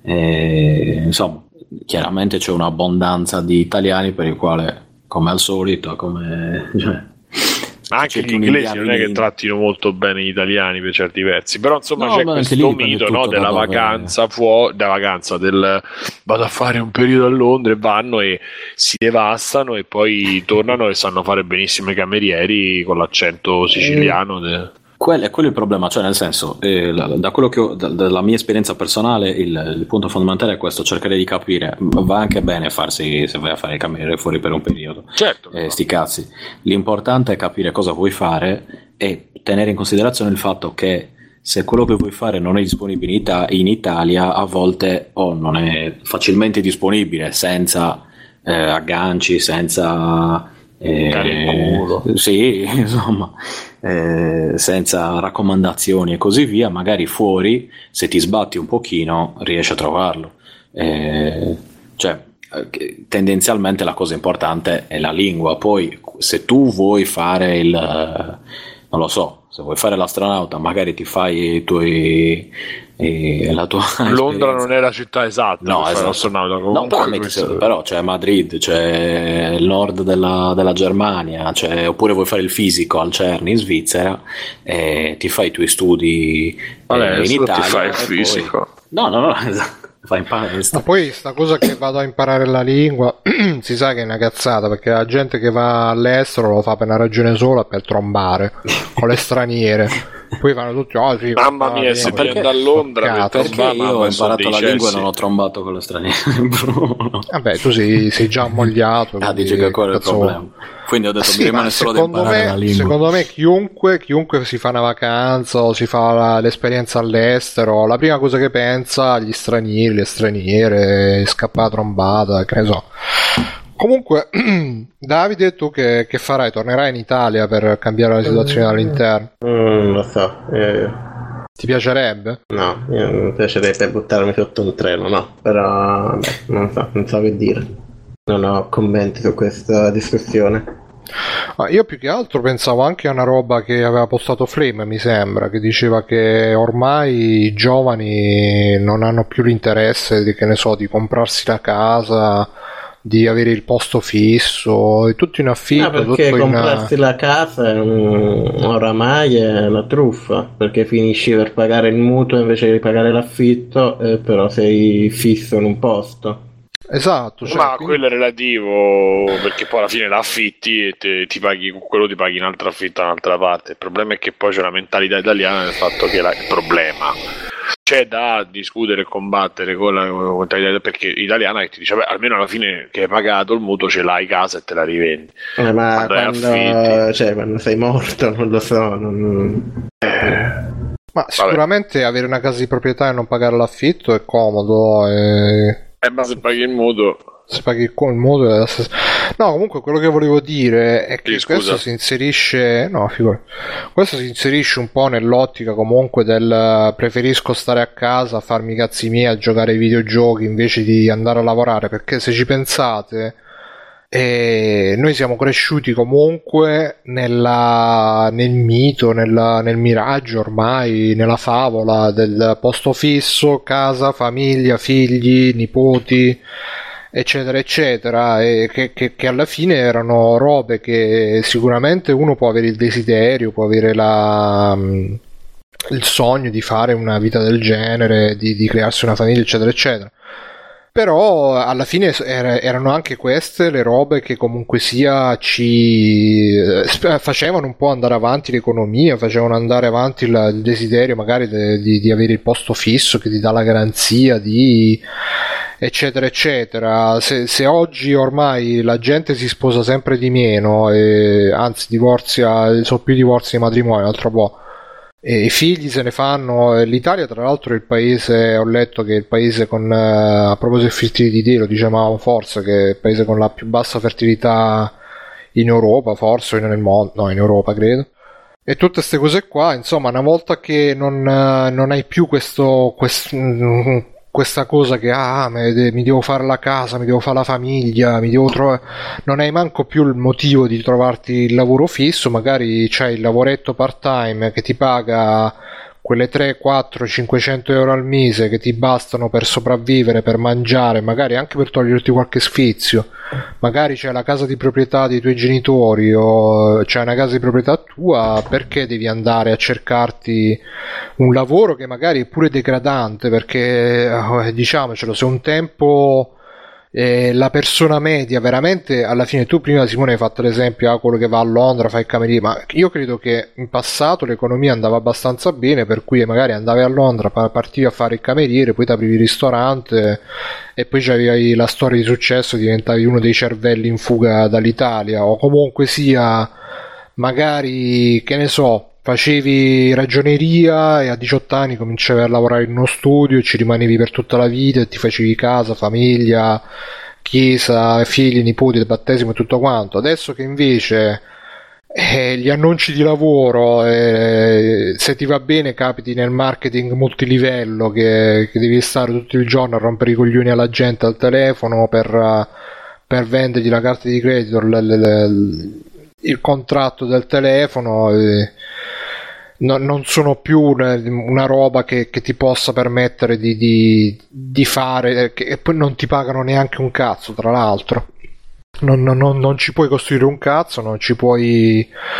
Allora, uno è logico pure che, appunto, come dici tu, si fa il ragionamento. Io me ne sto a casa invece di andare a lavorare a perdere tempo, che ne so, a vendere aspirapolveri. Eh, tanto eh, la, casa, la casa nuova non mi serve, matrimonio chissà quando, e figli non ce n'ho, e questo e quell'altro, e, e bon, si rimane così, un po' in un'eterna adolescenza sicuramente, però effettivamente non si può neanche secondo me condannare più di tanto chi fa questa scelta, perché comunque i motivi ci sono dietro. Poi c'era per esempio c'era De Benzo mi pare che su Facebook diceva ah e così sei un parassita della società non, non hai senso civico non hai senso civile. Boh non lo so. Mirko tu che sei membro della società? Ma eh, guarda io fatto non sei un cittadino eccetera non so perché io capisco anche generazioni intere che, che crescono con lo scoraggiamento totale cioè noi se sì come dicevete siamo abituati a vedere i nostri genitori, magari parenti, eccetera, che magari facevano un lavoro di merda e si alzavano tutti i giorni col culo girato, però che gli permetteva di averci una vita più o meno sicura, appunto, di costruirsi qualcosa. Vedo anche generazioni che crescono ormai continuamente con tutti i giorni bombardati da non c'è lavoro, non c'è possibilità, non c'è sosbocchi, non c'è cosa e piano piano per quanto uno possa cercare di resistere io capisco che su molti ci abbia presa poi questa cosa e, e si arrivi al punto di dire non, non, provo nemmeno a fare qualcosa perché so che sarebbe male. Però boh, cioè, a un certo punto lì a me un po' dispiace vedere questa rassegnazione totale e sto chiudersi in, in questa maniera però poi oh, anche lì secondo me molti di quelli che lo fanno se lo possono tra virgolette permettere perché ah, quello sicuro. ecco io ne, ne, vedo tantissimi ne conosco di, di, di, gente anche non più ragazzini eccetera che magari hanno un pic- una piccola entrata e non gliene frega di, di fare qualcos'altro però eh, io lo dico, sono, sono una persona, sono stata, poi magari sono anche cambiato, molto venale a un certo punto, che volevo levarmi degli sfizi, che all'inizio erano magari a 14 anni appunto a scheda video del computer, queste cazzate qui, piano piano diventano robe anche più grosse, poi a un certo punto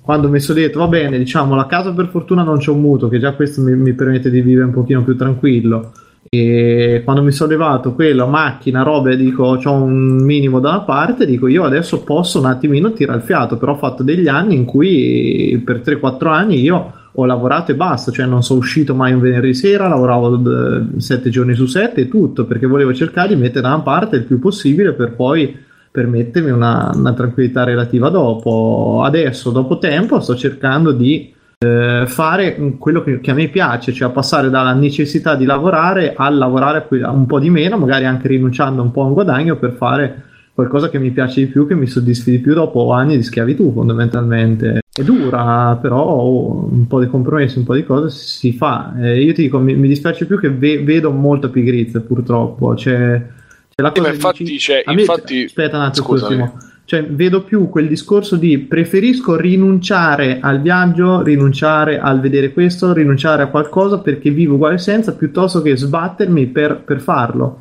Io quello lì non lo accetto. Poi più uno più è giovane, più appunto le possibilità adesso ce l'hai perché il viaggiare, il cosa, cioè io vedere gente di 25 anni che non spiccica una parola d'inglese mi prende una tristezza quando io l'ho imparata con i videogiochi e i film come penso parecchi altri. Qui voglio dire la gente che ancora usa giustificazione a 25 anni ah non posso lavorare per l'America perché non parlo l'inglese? Ma vaffanculo cioè vuol dire che non te ne frega un cazzo cioè o, o che vivi. Infatti vedo che continuano la loro mediocrità nella loro dar la colpa poi alla situazione ah non mi vogliono non mi eh, quello che faccio non va bene mi devono rompere il cazzo e oh contenti loro però boh è un po' avvilente. No. Eh, da...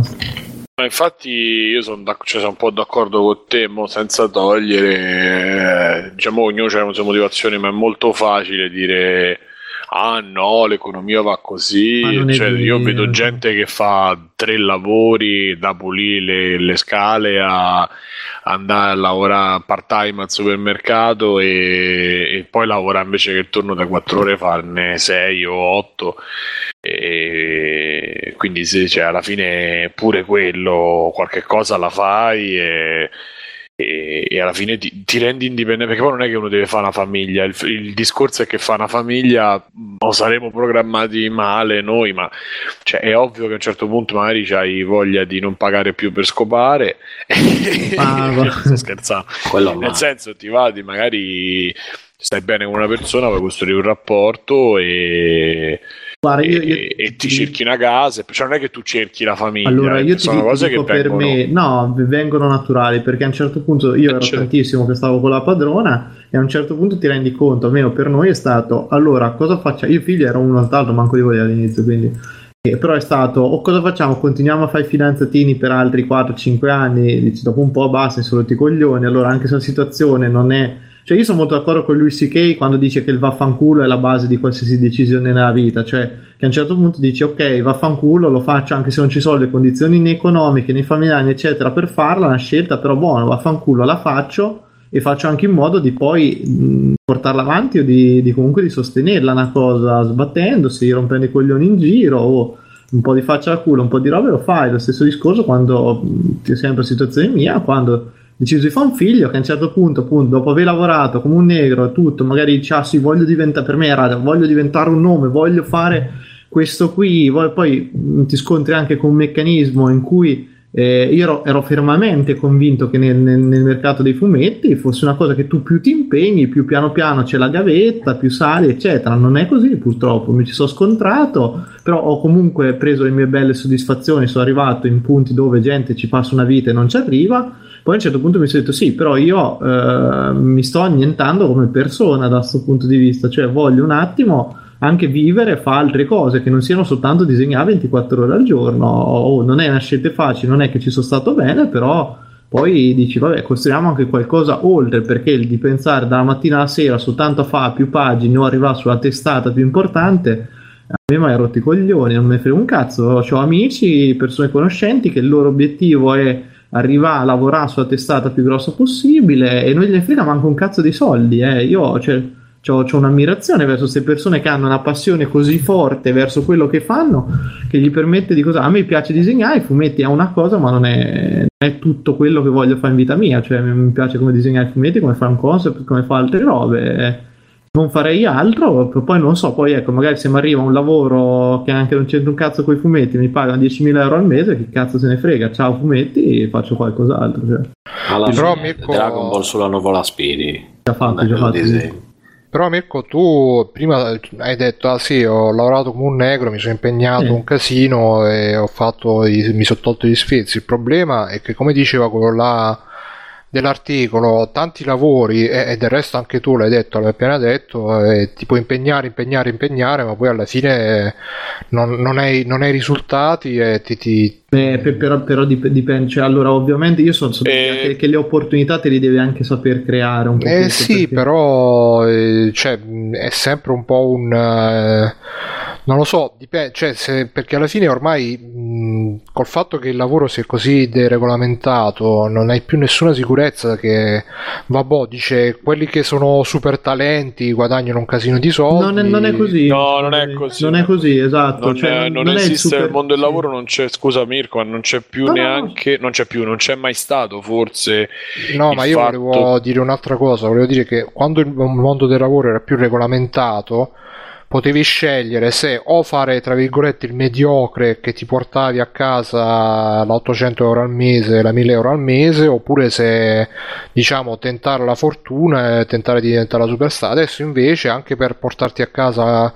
Cioè, se sei mediocre, la, la- la- la cosa è scesa dall'800 euro al mese alle 200-300 euro al mese, credo, più o meno, così Sì, a occhio. pe- pe- però io cioè, non- ti dico, ve- vedo che la mediocrità sta, su, sta lì, però chi, chi riesce in qualche maniera ad elevarsi da sta cosa riesce bene o male sempre a cavicchiarsi. Ma poi Mirko, parliamoci chiaro, cioè, la, mediocrità sta nell'essere, nell'essere proprio mediocri, ma proprio, ma non mediocri di lavorativi, ma proprio mediocri che, E, e allora io non lo so, il mio è un lavoro Sì. mol- molto particolare, ragazzi. Eh, appunto, Cioè- io ti cioè, dico- io che ho conta- fatto lavoro- co- conta molto di più a un certo punto eh, la, la reputazione che c'hai. Nel senso, se tu sei uno che non ha mai creato problemi, che lo sanno che sei affidabile e tutto, puoi essere anche un disegnatore mediocre, perché che è pieno e mi ci metto anch'io. Però a me continuano a chiamarmi perché la qualità media che riesco a garantire va bene per la maggior parte dei No, lavori. ma questo è tutto, Mirko, funziona così proprio il mondo del lavoro. Io ce n'ho conferma dopo un altri X anni. Io adesso ho iniziato a fare un lavoro che, che così ufficialmente non ho mai fatto. Che, che si doveva fatto training on job, tutte cazzate che normalmente va bene. Ma eh, mi rendo conto che se tu sei una persona che è puntuale, una persona su cui puoi contare in un momento, oppure che non sai fare una cosa, ma ti metti là, cioè se dimostri determinate attitudini, tu comunque sei in qualche maniera, eh, diciamo, premiato, o Sì, comunque sì, ti viene sì, riconosciuto questo qualcosa. Questo in tutti i lavori che ho Sì. fatto è successo, in questo, in questo vero- che magari ero, non era ti senti- esattamente il mio sì. campo, ma anche quando avevo il negozio, io c'ho, avevo determinati riconoscimenti, ovviamente lì poi il riconoscimento economico c'era, ma in, in quell'ambito il riconoscimento delle persone c'era che pagavano di più, che magari avevano delle cose di meno, eccetera, ma pagavano anche quello che succedeva con l'interazione con me e quando adesso in questo lavoro io vedo eh, tra le persone con cui lavoro, vedo quello che fa il miglio in più, vedo quello che è mezzo lecchino, comunque che mm, vedo quello, però fondamentalmente seppure appunto sei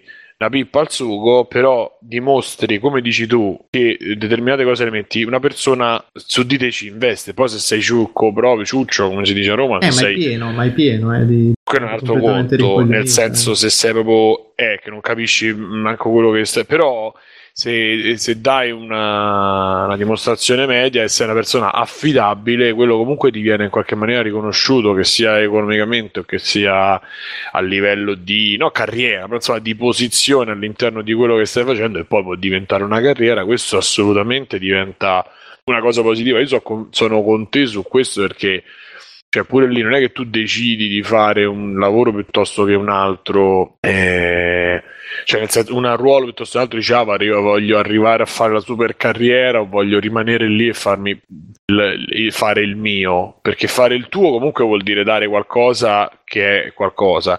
Fare il pezzo in più quello può essere un- una cosa, un'ambizione personale. Io onestamente ho l'ambizione di essere tranquillo ad ora, poi magari mi cambierà, ma in quello che sto facendo ho intenzione di essere tranquillo e di permettere di fare tutto quello che posso fare fuori, farlo con la serenità di... eh, e quindi cioè, sono otto ore che io al giorno ti do e poi le altre eh, 16 che faccio fuori eh, me le faccio al- come posso al top, cioè magari mi costruisco una famiglia, cioè preferisco eh, costruirmi, cioè che cazzo ne so, averci un determinato tipo di rapporto oppure farmi comprarmi la PlayStation 4, che cazzo non lo so. Che sta al lavoro, poi c'è gente che invece lo vedo con quelli che sono il capo progetto, eccetera, che stanno 10-12 ore e che si esauriscono e che vanno con i pasticche per la pressione, che devono stare con, con, i diuretici perché non riescono a stare sereni e, e quella è un'altra scelta di vita. E tu fai quella, io non la voglio fare quella scelta di vita, non me ne frega un cazzo di devastarmi, cioè, o meglio, lo posso fare se io, come dici te, mi, rompo il culo tre anni, so che mi serve per, per arrivare a un certo tipo di tenore e poi dopo però io voglio vivere, preferisco vedere un film di più, leggere un libro di più, giocare di più, fare un'interazione di più e farmi un'uscita di più, cioè eh, quelli sono personali, però non, cioè, io non lo, cioè, non lo faccio da perché io sono stato uno di quelli. Io lo dico perché io ho, ho passato un po', magari diventano cose pure un po' personali, ma io sono stato uno di quelli che stava ai videogiochi e che faceva. Diciamo, faceva un- comunque ero scoraggiato a fare determinate Beh, cose. Io penso che tutti ci abbiamo avuto una fase in cui più o meno, cioè se c'è questa passione, secondo me è la fase in cui ti, ti ci chiudi completamente. Eh, l'abbiamo fatta tutti. Dopo dipende quanto, per dite, per me i videogiochi sono sempre, da, cioè sempre no, per da un certo punto in poi sono diventati la valvola di sfogo. Cioè io dove vedevo che gli amici miei eh, chiudevano nei videogiochi perché avevano magari problemi a rapportarsi con l'esterno, veramente con l'esterno, e quindi era tutto lì e basta, perché lì c'avevi le soddisfazioni, lì non devi pensare e tutto, era in fondo una droga anche quella. Io mi sono reso conto che per me il giocare in certe situazioni, quando c'erano i giramenti di coglioni, le robe, e allora stavo lì e sfogavo. E quindi dopo una partita, dopo una bella incazzatura, magari Call of Duty, queste robe, stavo meglio, cioè proprio mi aiutava in un certo senso a essere anche più produttivo in certe cose.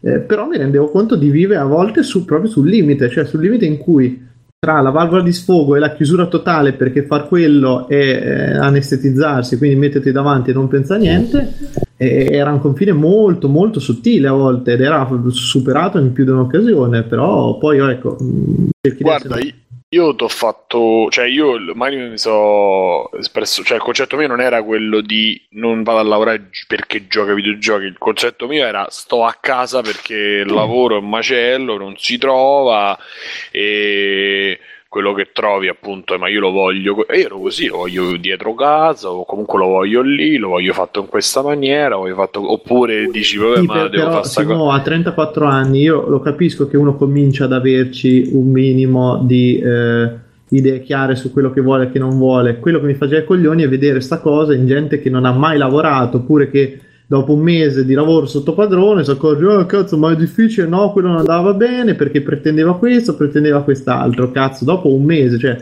fatti le tue cazzo di esperienze, un pochetto prendi le tue bastonate e poi lo puoi dire per un po', non perché passi dal giorno dentro casa con babbo e mamma che c'è tutto al pari della bocca a vedere come il mondo esterno. Allora Quello sì, quello sì, però c'è da dire- C'è da dire che non ci sono, cioè che appunto in queste situazioni dove poi ri- ricollegandosi all'articolo, che è quello che diceva eh, il recruiter, il, eh, anche semplicemente la persona è svilita anche della dignità di persona in certe occasioni. Ti dico, poi vabbè, un po' lo sai, cioè, a parte esperienza personale mia, viva, vissuta, ma poi di quello che vedo, cioè in Italia in particolare, ma anche fuori, però insomma, sono calpestati proprio alcuni diritti Sì, proprio sì, quasi vero. fondamentali. E quello è un po' il problema. Io capisco che scontrarsi con quello è fastidioso, specialmente magari tu fino a una certa età magari hai fatto poco fuori o, o insomma non, non- però eh, quando ti trovi in una certa situazione, una casa, mm, capisci quanto valore c'ha l'indipendenza e,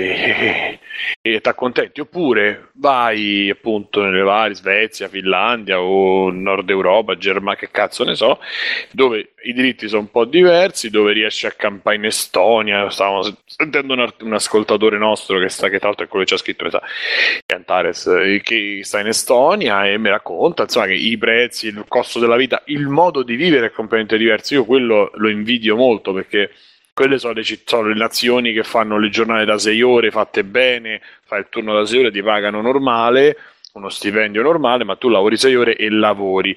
Non è che come qua che lavori 8 ore, ma arrivi, poi a fare colazione, poi fa la telefonata, poi fumi la sigaretta, poi cioè come vedi lavorare la gente qua.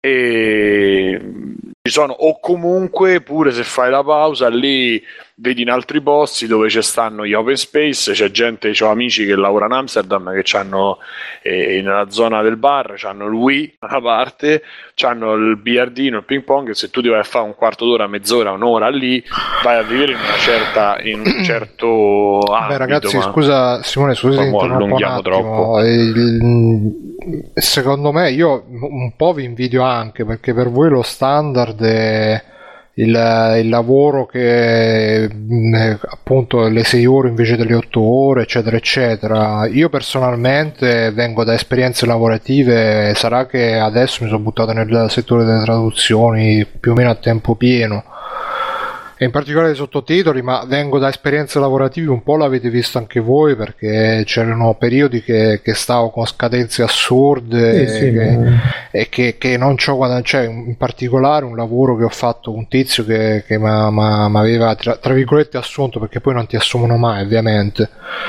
e che ho fatto eh, qualcosa l'ho passato anche a Stefano quindi Stefano lo sa pure lui. Sì, sì, ma so bene eh, tutta la, erano sca- scadenze assurde, pagamenti proprio da fame e qua non, non- cioè io personalmente quando, quando penso a quello che dice preferisco sta a casa a giocare a PlayStation piuttosto che andare a lavorare penso a un'esperienza appunto come quella che è capitata a me che mi sono No, passato io ho lavorato Eh, due anni dove ho perso i soldi questi lo mesi, cioè ti ho raccontato come Sì, sì, no, sì. eh, era è giusto per fare un inciso, ma non, non- non parlavo di voi eh, no. personalmente, dicevo in generale, eh, per me, come, lo- come la vivo io personalmente, che ci sono dei lavori che vera- io nella vita ho fatto il, il promoter, eh, quelli porta a porta, ho fatto appunto questi lavori di traduzione che mi hanno pagato cifre veramente ridicole, ma veramente ridicole in cambio di robe che sono stato magari mesi interi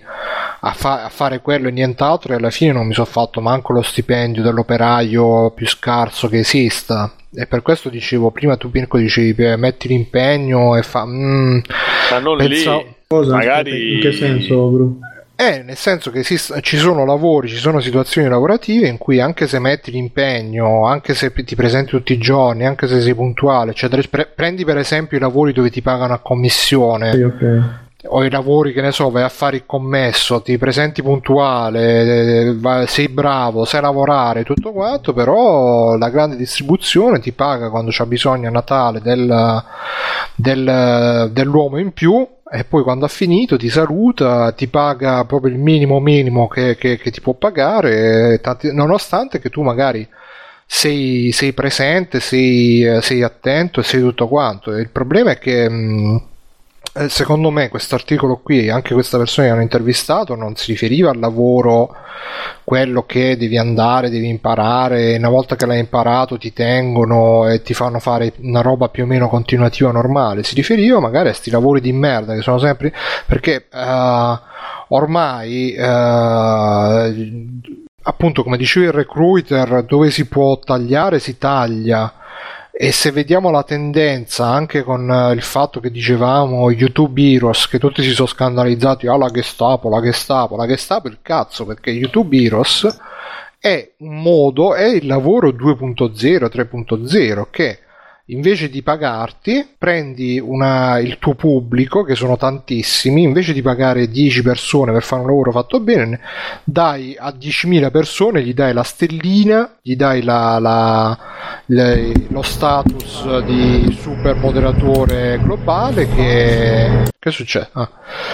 Gli dai lo status di super moderatore globale che eh, ti faranno il lavoro di merda, però bast- sarà abbastanza buono, abbastanza così e ed è la stessa roba anche degli youtuber che dicevamo prima, invece di prendere dei professionisti del mondo dello spettacolo, dell'intrattenimento, prendi questi ragazzini qua che vengono presi un tanto al chilo dalle agenzie, li paghi un cazzo per quelli che sono gli standard di queste cose qua e, e via, è così. E poi a un certo punto il ragazzino che magari da che lo pagavano, eh, che ne so, metto, mettiamo 200 euro, to, il, lo youtuber che ha magari 10.000 iscritti, lo pagano 200 euro per andare alla fiera, una volta che lo fa una volta, due volte, dieci volte vede che non, uh, che non, che non va avanti non va indietro, alla fine dice vaffanculo, non lo faccio più e e basta, perché non viene valorizzato, perché non si sa valorizzare lui, ma il problema è che non è che tu se tu fai 20 video, 30 video, 50 video al giorno,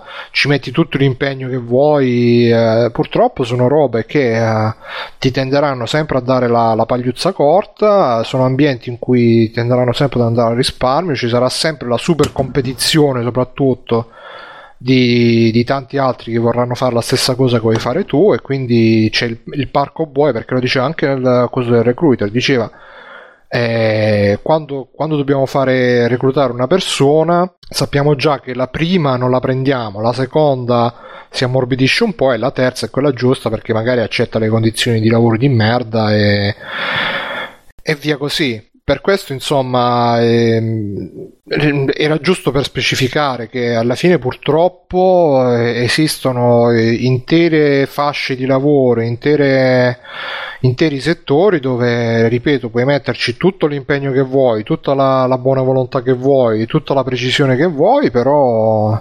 Però, però ascolta, però io so, so anche dell'idea che non tutti ci vogliano mettere impegno, eh, Bruno. Non sì, sì, poi per che, carità, eh, perché sono gli sfaticati. È pieno, eh. eh, ma è pieno, eh, non, non stavo ah, parlando sì, appunto. Ma... Cioè, noi siamo in una situazione, quello che, che tornava al discorso prima, anch'io ho fatto altri lavori prima di disegnare, che fare il bagnino, il cameriere, questi lavori del cazzo, pagati una miseria, eccetera per un motivo o per un altro, però mi è sempre successo che io se accettavo un lavoro eccetera lo facevo come se mi, sia che me lo paghi 100 che me lo paghi uno lo faccio bene uguale che penso che quello che fai te con le traduzioni eccetera no eh, guarda, io Però, adesso comincio sia comincio anche a, cominci a cambiare perché poi allora per io a calcolare se, il rapporto sì, costi-benefici. Certo, diciamo. all'inizio, allora ti sto dicendo, infatti, il ragionamento che ho sempre fatto è io mi ci impegno al massimo e do, in qualsiasi posto ho lavorato mi hanno chiesto di rimanere oppure se qualcuno ti, ti veniva a sapere che te eri uno che lavorava bene, mi è sempre capitato, forse sarà stato un caso particolare, ho, vi, ho vissuto in momenti e in posti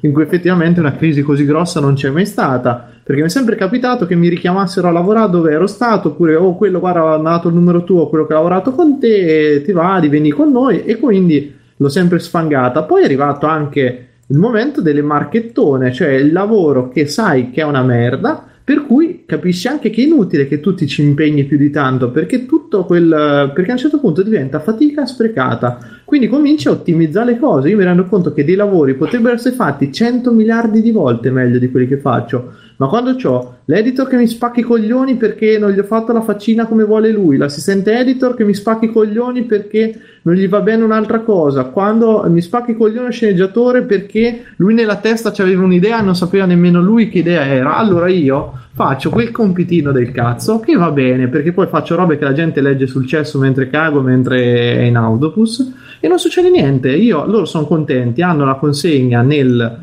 eh, per il momento per cui serve, la mia paga mi arriva e sono a posto. Non è, so, è, cioè, non è bella questa cosa da dire, però alla fine a un certo punto è questo. Io cioè, devo anche eh, ottimizzare i tempi perché non posso fare tutto quello che voglio o bene come vorrei se non ci sono le condizioni esatte. Quindi a un certo punto, bene, ho il mestiere che mi permette di fare le cose vivendo anche se so che sono state fatte di fretta e non sono state fatte al massimo. All'inizio ci stavo male eh, per questa faccenda perché la vivevo veramente male poi a un certo punto capisci e dici: Ma guarda, ma perché devo viverla male? Se quello corrisponde agli standard che mi vengono chiesti, è vero che vuol dire immerdare il mercato e tutto quello che ti pare, però io raga non posso manco morirci eh, sopra le cose, cioè, oppure appunto faccio come altra gente che si annulla completamente perché deve comunque consegnare l'albo nella maniera migliore possibile, sta 20 ore al giorno e io l'ho fatto, non ce la faccio più, non ho più il fisico per starci, non ho più la voglia né le energie, perché per me a un certo punto diventa energie sprecate, quindi se una vignetta la potevo fare in tre ore al top del top e la posso fare in mezz'ora, che va comunque bene, scelgo di farla in mezz'ora e due ore faccio i cazzi miei, mi dispiace, da un ragionamento del cazzo, però ho ragione così.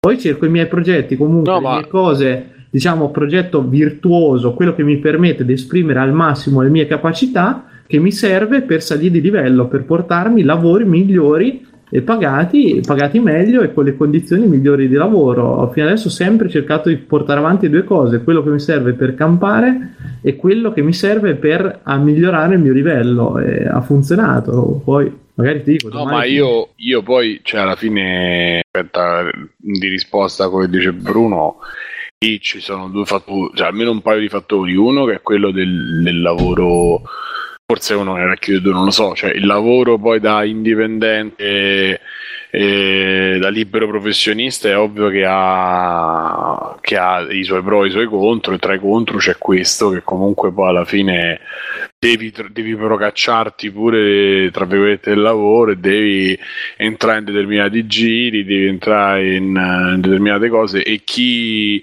cioè se lì se non c'hai la voglia o la predisposizione o quello che cazzo vuoi diventa in- molto difficile, se non impossibile, cioè devi proprio andare Eh, ma Simone, scusa, ti interrompo un secondo eh. per fare un inciso. Cioè, molti lavori che, che oggi sono lavori da libero professionista, un tempo erano lavori da dipendente, solo che adesso, eh, appunto, come ha fatto Eh, anche Bruno, l'esempio non nella- era il mestiere. Scusami, ma prima si chiamava uno che aveva fatto lingue. Cioè, il fatto che tu adesso riesci a lavorare è perché adesso va bene, chiama tutti. Ma non, cioè, non è contro di te, hai capito? Però, cioè, prima no, si questo chiamava uno che vero. faceva. Questo E tu fai un vero. lavoro che non è quello che dovrebbe essere il tuo a livello di studio, a livello concettuale, e, per- e quindi pagano te. Invece paga uno che magari ha fatto lingue e dice: Senti, io faccio questo, questo e questo. Sì, E- questo e è anche più- vero, Simone, però ti ripeto, eh, sono comunque lavori che un tempo, se eh, o per, eh, per gli studi o per preparazione o perché hai dimostrato, più o meno riuscivi a trovarti una roba continuativa che ti assumevano. Adesso invece fa- ha fatto l'esempio pure nell'articolo quello là, il direttore commerciale lo prendono a partita IVA, fa il consulente esterno, quello- non lo assumono più a... Ma certo, certo, ma ci stanno però, ripeto, ci stanno de- delle eh, situazioni e situazioni. Quella di, eh, cioè, la prendo a partita io, ma quello almeno tre anni di contratto con, con un, con un contratto minimo lo fa a 900, 1000 euro lo fa. E nel, nel- nel caso tu, se non c'hai lavoro, non lavori, se c'hai il lavoro, lavori, che è una rottura di coglioni quindi vuol dire appunto accettare quando c'è bisogno accettare determinate cose, accettarne magari tanti o pochi, o accettare quello che arriva e trovare, io lo, lo dico per a parte il negozio, ma per altre cose che ho fatto a livello di organizzazione delle cose, devi muoverti in certi ambiti, se no non ce la fai, devi leccare qualche culo, devi, devi fare determinate, perché comunque la concorrenza per tanti motivi, perché in generale si è abbassato proprio lo standard, cioè adesso veramente st- la gente si accontenta di qualsiasi cosa perché pure là io sono convinto perché è rassicurata dalle cose fatte di merda perché se vuoi una cosa fatta bene Sì, sì. in Italia purtroppo non c'è, non c'è. Se tu chiedi, se tu dici venga a fare questa cosa, te venga a fare una cosa e la fai fatta bene, eh, quello se c'è sta, vabbè, ora faccio l'esempio perché noi siamo seri, non mi va, ma se c'è il rumeno che te la fa, eh, te fa il lavoro a casa a 100 euro di meno perché va in nero, perché lavora a cazzo perché ci mette la roba che non lo stucco che va di merda perché lo trova così per terra alla fine la gente preferisce fare quello, non gli fa la fattura, eccetera. E, e su tutte le cose, questo è uno quando lo ricevi il lavoro, comunque quando chiami qualcuno, è uguale fuori. Se io devo fare, non lo so, la festa di laurea, devo prendere un locale, vado a prendere quello che me lo fa di meno, non vado a vedere che c'è. L'importante è che me lo fa di meno, il catering devo spendere di meno, quello devo spendere di meno, devo spendere di meno. E fai una cosa di merda e, e quindi tutta, tutta, la tua vita si, si, predispone a, a, medio, cioè a vivere male, a, a fare cose fatte male e, e a non dargli valore.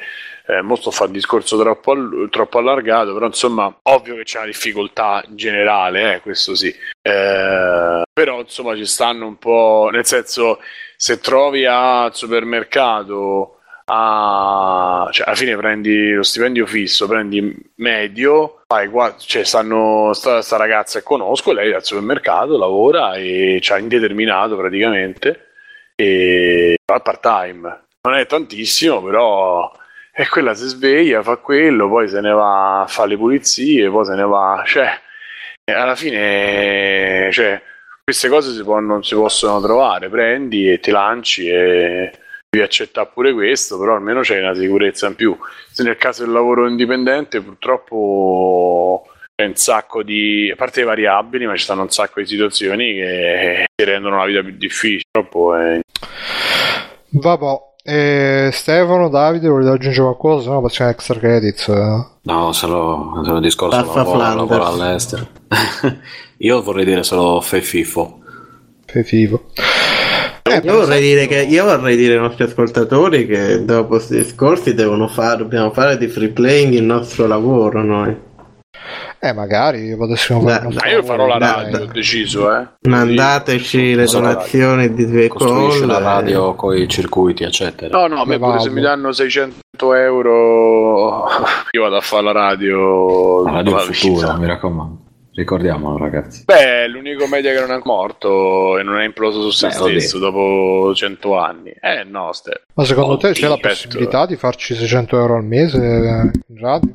Con Freeplaying magari no, oh, però qualche... se pensi a se non sei stronzo, quelli dei tweet di notte e un'altra non so che cosa avevano tirato fuori qualcosa. Qui, quindi vuoi abbandonare Freeplay? No, no, assolutamente no. No, no, ma questo, no, no questo perché è... se ti pagano 600 euro al mese fisso per andare a parlare a radio, ah, faccio lì a domani. Meno, ma andare... non ha offerto niente nessuno, Bru, però quello Dobbiamo proporre è... il format di free playing, non lo so, Radio 2 o Sarà il nuovo TDM. Se esci da free playing vai lì. E... No, no, no, quello che dico... No, no, vabbè, ho fatto la battuta nel senso mi piacerebbe essere... Lo farei come mestiere, ecco, questo sì.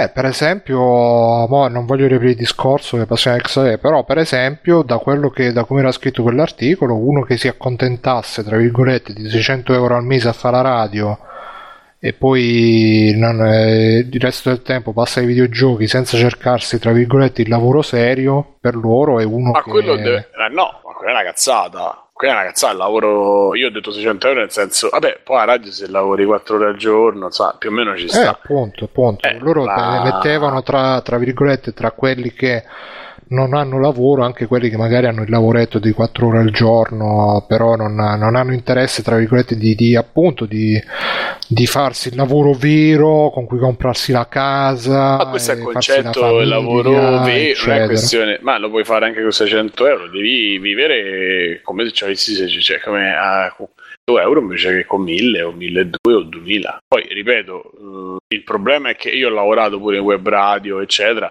pagavo io per fare i programmi, quindi figurati, cioè...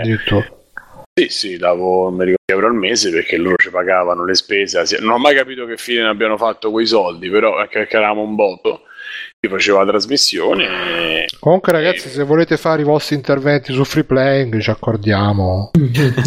benvenuti, benvenuti, e... benvenuti a Radio Free Play e per cui lo fai determinate, lo fai determinate cose, determinate là, e lo fanno tutti, lo possono fare tutti, non tutti lo sanno fare, ma lo fanno tutti o in tanti e sì, ci sta la possibilità che lo faccia gratis perché è una vocazione.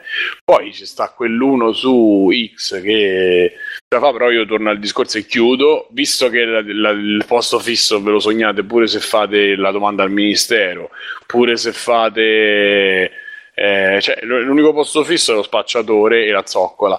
Quindi a questo punto, se, trova, se avete qualche o studiate e studiate, non lo so per fa che, però studiate almeno fate, non diventate proprio dementi e non votate male, eh, oppure lavorate, fate quello che, vi, che appunto, youtuber, fate youtuber, se volete fare pittori, fate i pittori, cercate di trovarvi una cosa perché magari in questo momento può essere un momento che esce fuori qualche cosa. Non so No, guarda, perché. secondo me l'alternativa che, che io ci sto guardando, anche perché bisogna sempre tenere il piede in due scale, anche i concorsi pubblici alla fine, se uno non, non ha pretese di fare, di, di occupare la cattedra di professore universitario e magari anche disposto a spostarsi lontano da casa ce ne sono un sacco cioè se andate su concorsi.it eh, per il sociale trovate un bordello di robe tipo istruttore amministrativo eh, o robe del genere insomma proprio l'impiegato che sta lì a- davanti al computer a, a battere i tasti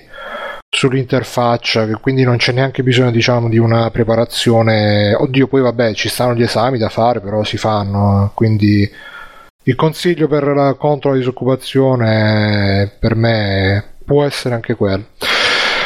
E niente, detto questo io passerei agli extra credits, quindi 3, 2, 1.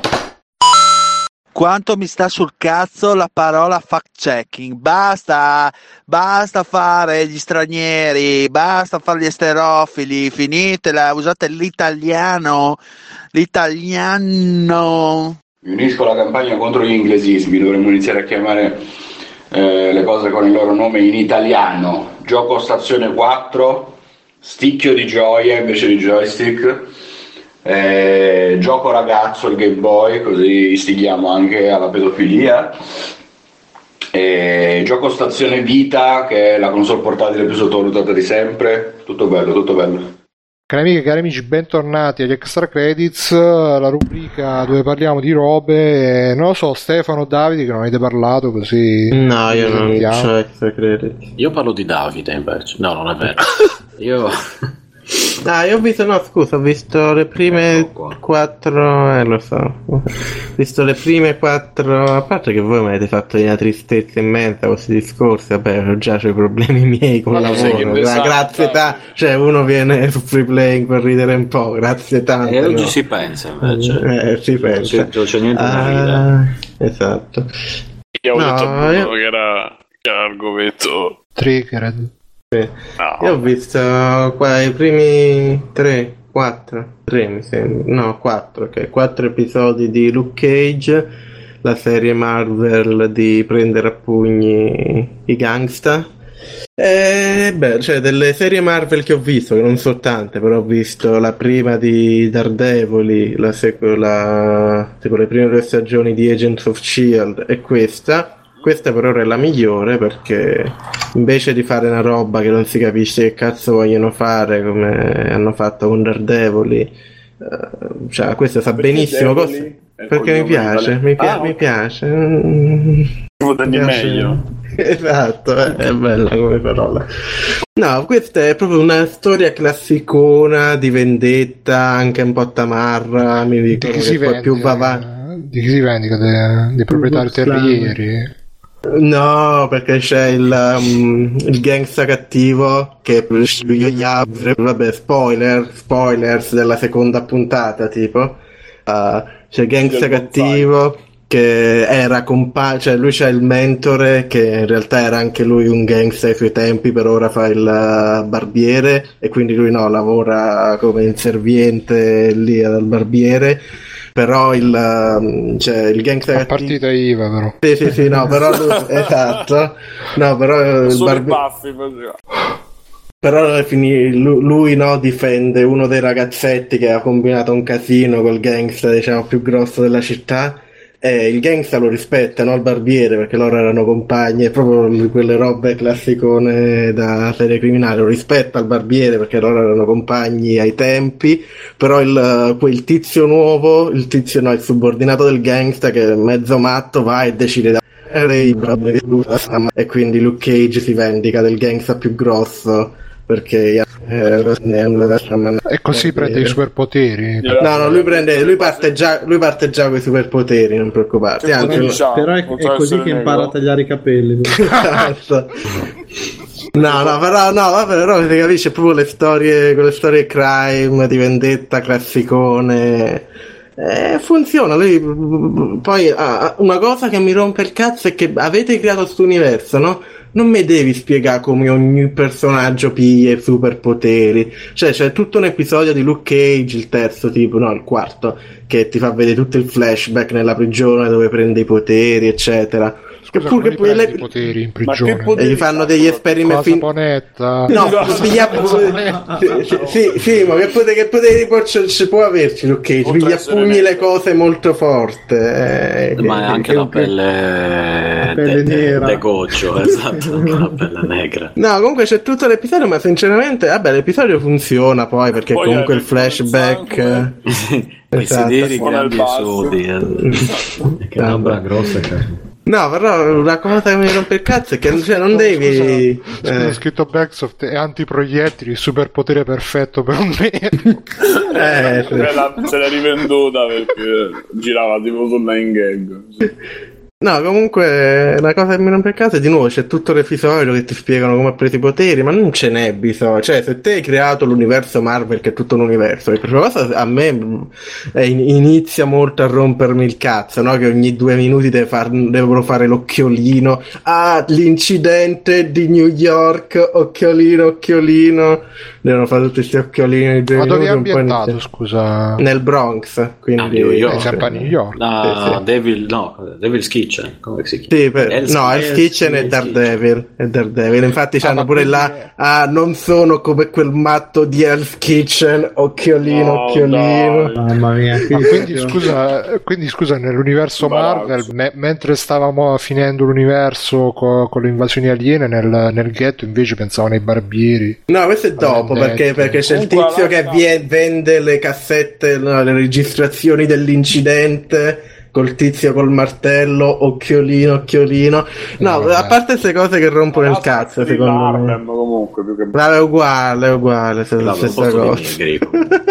negri, Diciamo le No, io, io sono ignora- io sono ignorantissimo sulla geografia americana, non preoccupatevi. Quindi... No, comunque, scherzi a parte, a parte quello, no? Eh, vabbè, rompe il cazzo, però è l'universo, lo puoi fare, però almeno usalo bene, cioè, usalo anche per cose buone l'universo. Tipo, fammi un film su Luke Cage che piglia a pugni le cose senza dovermi spiegare come e perché ha preso i supereroi. Basta, abbiamo accettato che questo universo c'è la gente con i supereroi, c'è bisogno che.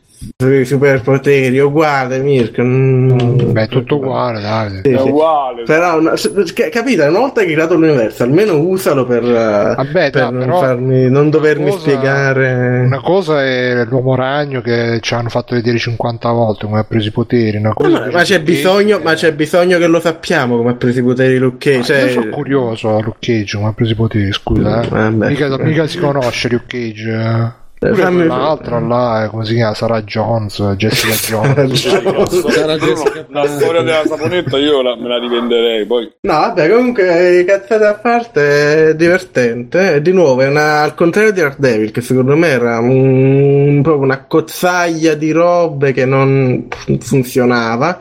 Questo sa cos'è? La storia di vendetta tamarra, mascolina, di pugni, di calci, con, con oltretutto chiaramente anche un po' di, diciamo, come dici, sfumature politiche da un certo punto, nel senso che parlano comunque, chiaramente se fai una serie ambientata ad Harlem e la giri in America, non parlare di diciamo, tutti i casotti che succedono col sistema, la polizia, la gentrification, eccetera, sarebbe anche un po' disingenuo, però è molto di sotto. tutto finito lo sai dai. disingenuo è una parola che esiste. Sì, sì, è, è- è mo- disingenuo, mm, sì. Sì, sì, Ah. ok. Eh, è un- qualunque Vabbè.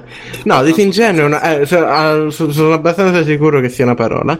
Ehm, comunque, vabbè, sì, però è comunque una, è gradevole, non è mai fatto troppo calcato la mano. È gradevole, e comunque so, il core dell'esperienza è proprio la storia crime di vendetta tamarra col supereroe.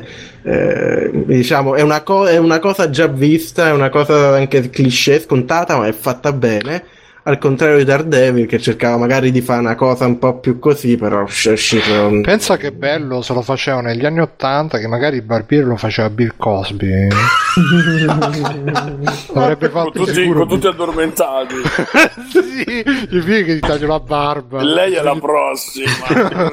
Al barbiere poi sono delle donne. No, comunque io, io glielo consiglio a Bruno, che so quelle cose proprio mascoline. Ma guarda, non lo so, non lo so Davide perché Daredevil veramente mi ha sfrantumato i coglioni. E questo è l'anti ma anche, anche a me è piaciuto David, questo è bello. Cioè, sono rimasto scottato perché onestamente cioè, vedersi vedersi una roba di gente che si mina che magari dura 20 minuti a puntata sì ma questi che durano un'ora a puntata di gente che si mina però ti deve fare tutta la trama da attorno quindi ti deve spiegare perché, Bru- perché sì pro- perché pro- qua, pro- perché prova a vederti un- la prima puntata. Prova Eh sì, ci- io, ci io- provo, io- a io scommetto che ti, io, io scommetto che ti piace, guarda. Ah, sì, Perché- spero di sì, però. Beh, Eh, sono nigga, quindi che trial. No, perché è molto, è molto, sai, molto potente, molto mascolino, molto pugni in faccia, molto personaggi, dei nuovi personaggi. Sì, ma eh, lui, lui sì, lui sì, però c'è l'antagonista che è quello che ci stava pure in, eh, in House of Cards, che non, non mi sembra proprio il tizio. Ah, fun- funziona l'antagonista perché lui è il, Vabbè che la- è il gang- lui è il gangster che, essere- che- lui è il gangster che è cattivo che però poi ti dice ah un tempo c'era un co- c'erano delle regole Oh, cioè, Ah, se mi dici così me lo stai già vendendo. Ma Cioè, è quello io quello delle costolette eh, in Cards. No, no, è quello che fa il che si tromba la, la, la presidentessa. Ah, il negrone. Mamma mia, Eh, si, sì. si tromba la figa quella mora, che figa. Ma è vero Esatto. che manca completamente un bianco, non c'è un bianco in tutto il film, il telefilm. Eh, forse è una comparsa Si sono rifiutati. Io Sì, no, perché a me lo dicevano come film con razzismo al contrario, che sono tutti neri e non ci manca un bianco. Come Ghostbuster col sessismo al contrario. Eh, esatto no benissimo No, non- dei personaggi principali mi sa di no Ah, non, non mi viene nessuno in mente ah no sì c'è il poliziotto c'è il compare della polizia di nero. No, no, perché c'è, chiaramente c'è la poliziotta che Lu- Luke Cage se la vuole scopare, eccetera, e poi c'è il poliziotto amico lì che è bianco. Per far vedere che non tutti i poliziotti bianchi sono razzisti. Eh, no, non, non vuoi che la gente rompa il cazzo se faccio spoiler. Ah, quindi pure questo è razzista. No, non razzista, però diciamo non è il personaggio più positivo del mondo. Vabbè, se fuma le sigarette, sicuro è un personaggio negativo. chiaramente. Vabbè, que- questo è quello che ho visto settimana, tre episodi di una serie tv. E, uh, passo la palla a Stefano. Ciao, Vai, Stefano. stavo bevendo dell'acqua. Eh, Eh, finisce tanto. Fo- niente, niente, ho finito di bere. Stavo, sto aspettando che scenda giù per per, sempre. Per sempre. Allora, io ho visto un po' di roba, ho continuato a vedermi Westworld, è uscito il secondo episodio, bellino, guardatelo, E interessante. anche io ho visto, consiglio. E poi ho visto altre- altre cagate, ma visto che è tardi, vi consiglio molto rapidamente un gioco che mi ha consigliato Moffetta, Alberto, e che mi Per piaciuto. dire, eh? Cioè, gente, gente di certo livello, mica, non lo so, no, Bruno Barbera, ecco, per dirne uno. E il gioco in questione è un gioco per mobile ed è a gratis ed è un bel giochino indie eh, di quelli che, che fa Davide. Eh, il gioco si chiama There is no game e Eh, non vabbè. posso dire niente perché There is no game. There Ma- is no ma- game perché se dici qualcosa spoileri tutto. È molto corto vi avviso ma è bellino È gratis, particolare. è gratis c'è su Androidos non so se ci sia su iPhone però penso di sì. Mi pare di sì. E, e niente. E passo la palla a Mirko. Allora, io ho visto Suicide Squad e Dai, però la, dai. rec- la recensione che Perché? farò è, è Perché? viziata dal fatto che per 20 minuti ho dormito, quindi ma ascolta è uscito in qualità qualitosa Sì, accettabile, accettabile. Deve essere andato proprio bene. E allora mi sono dormito nella parte di presentazione dei personaggi, quindi all'inizio cominciano con mettere insieme questa squadra di super cattivi, poi quando mi risveglio ancora stanno mettendo insieme a parte i super cattivi. Eh, però è bello che mi dicono dalla regia che praticamente non li hanno comunque presentati tutti quelli della squadra, quindi ne entrano un po', un po'. È tipo la squadra G-New, che non si è mai capito chi è chi. E- Guldo vabbè. era quello nane... No, Guldo No, era quello vabbè, dai. blu. Gold è il mio preferito. Comunque Sì, era l'ho trovato veramente senza, per quel poco senza senso perché è una cozzaglia davvero di scene messe insieme senza una logica. Però il, il problema di tutto secondo me è che proprio la, la squadra no- non funziona, cioè non c'è un personaggio che ci abbia una battuta, un momento in cui un pochetto ti, ti strappa una risata oppure dici boh lo capisco. Hanno cercato tutti di infarcirli con delle trame strappalacrime per cui c'è quello che dà fuoco alla gente che ha dato fuoco alla famiglia quella Will Smith che ha la bimba che non vuole che lui uccida la gente, tutte queste cose boh, proprio patetiche. Harley Quinn sì è buona, mamma mia ma quanto gli avrei spaccato la faccia, cioè c'è tutte queste battute, sono pazza, sono pazzissima, avete visto perché io sono pazza e che dopo un po' non si regge più. Comunque vabbè, è una merda senza proprio mezze misure. E ho visto anche le prime due di Ash vs Evil Dead che sono, ricomincia proprio la grande, ci presentano il padre di Ash, eh, un po'. Hai visto te Bruno? No, no, però sta cosa del padre non lo Sì, sapevo. sì, c'è il padre che poi è l'uomo da 6 milioni di dollari, quindi... sì, sì, sì, è l'attore che faceva...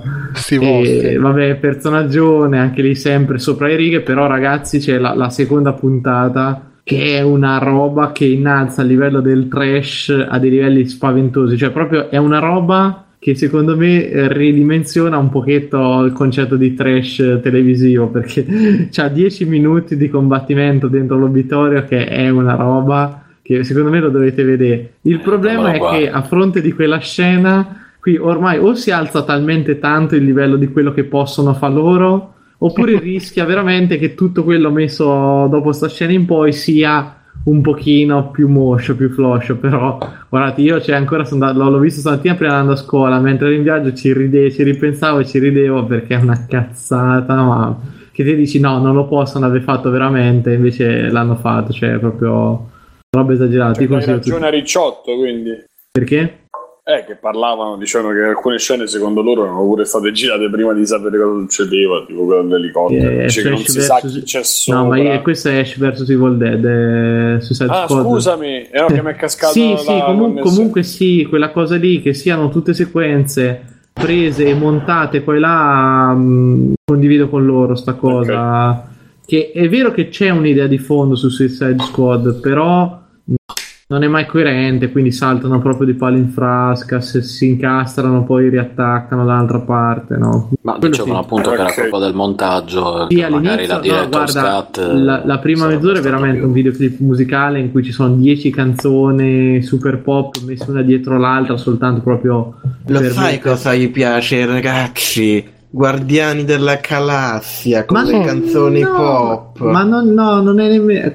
Forse boh, la colonna sonora questa è anche un peletto più orecchiabile perché meno. Vabbè, una tresciata. Una tresciata super commerciale, però anche lì non stanno i 20, perlomeno non ti ribadiscono i 5 secondi. E lo sapete che lui è fissato con gli anni 80. Oh, c'è Perché- Skrillex! Comunque, no, Ash vs Evil Dead, guardatelo perché proprio la serie è bomba. Spoilerate, eh? No, eh, tanto mi hai mi capito tipo cazzo quando ne ho parlato di cosa stavo parlando, quindi vai tranquillo, sì. Grazie, è la mia vita. Vabbè, praticamente finisce la prima serie che lui... No, dai. Simone dicesse qualcosa invece. No, Ah. dai. Vai Bruno. Vai, Sì. Bruno, bravo, Bruno. Io ehm, finalmente ho finito Dark Souls 2, però non ne parlerò perché ehm, magari ne parlo un'altra volta. Volevo parlarvi di Mad Max che invece che ho iniziato e mi sta prendendo tantissimo, nonostante che l'avevo iniziato mesi, mesi, forse anche anni fa, perché l'ho presi proprio all'uscita, ci ho fatto, ci ho fatto un 10 minuti, mi sono rotti i coglioni, poi l'ho lasciato. Ma non è uscito Eh. l'anno scorso, bro. E allora un anno fa. Però sembrano anni. Eh, per me il tempo È ere. Io l'ho Eh, preso re- tipo a 8 euro su PlayStation Network. Ma... Otto anni fa. 8 anni fa. No, un po' di tempo fa, non l'ho mai finito, ma è bellino.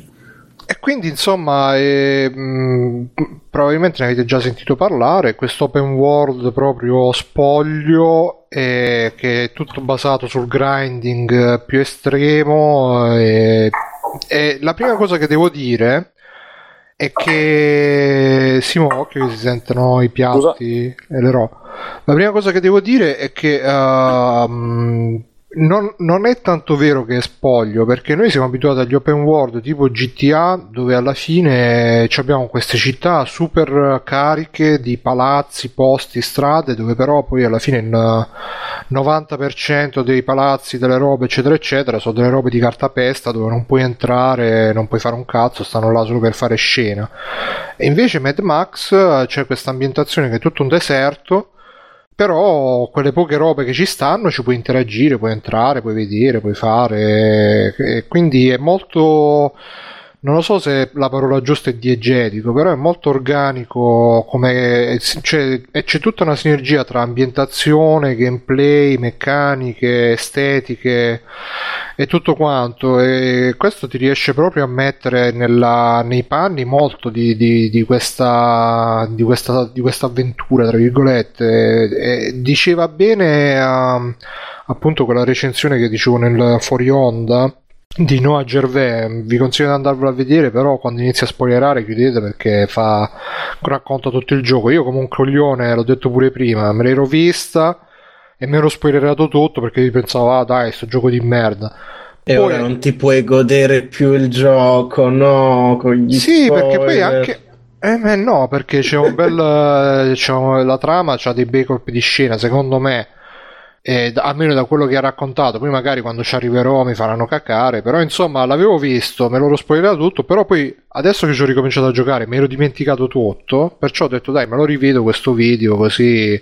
Perché mi sta piacendo il gioco, me lo sono rivisto e, e invece no, non me lo devo rivedere perché mi sono spoilerato tutto, nonostante che me lo fossi dimenticato, non me lo potevo non vedere. Comunque, come ha detto lui giustamente, questo è il gioco di Mad Max, di quello che fa Mad Max tra un film e l'altro, perché lui nei film uh, c'ha tutte queste super avventure che eh, qua invece è il gioco di Mad Max che nel futuro post apocalittico uh, va in giro a recuperare risorse perché c'ha la macchina scassata eh, prende l'acqua da dove la trova perché non c'è più acqua in questo, in questo mondo si mangia i topi, il mangiare dei cani e i vermi che stanno sui cadaveri perché ah, quello schifo, c'è quello c'è in questo mondo e, e, tra l'altro appunto a proposito del fatto che è, è, molto tra virgolette realistico e ci sono un casino di cessi dentro, dentro sto sì, gioco è vero, è vero.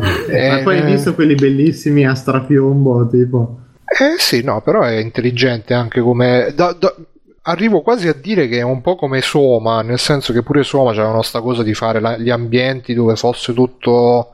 Sì, che c'è la eh, sala da pranzo, cioè, è vero che... Dove, dove, avesse tutta una funzione. E, e, mi sta piacendo molto sta cosa perché non è il tipico ecco prima diciamo Skyrim Skyrim ah questo è il re di tutto il mondo questo stai andando nel suo castello. E poi vedi che ci stanno due guardie eh, l'ingresso, l'anticamera e la sala del castello e quello è il castello de- e qua invece non ci sono queste cose perché appunto l'ambientazione di gioco si che è appunto questa ambientazione super post apocalittica spoglia dove non c'è più è, è quella di uh, Fury Road praticamente. Io gli altri Mad Max non li ho visti però questa è proprio quella di Fury Road con uh, il mondo ormai è andato completamente a puttane che tra l'altro poi leggevo su Slashdot che cambiamenti climatici e cazzi e mazzi ci stiamo arrivando pure noi.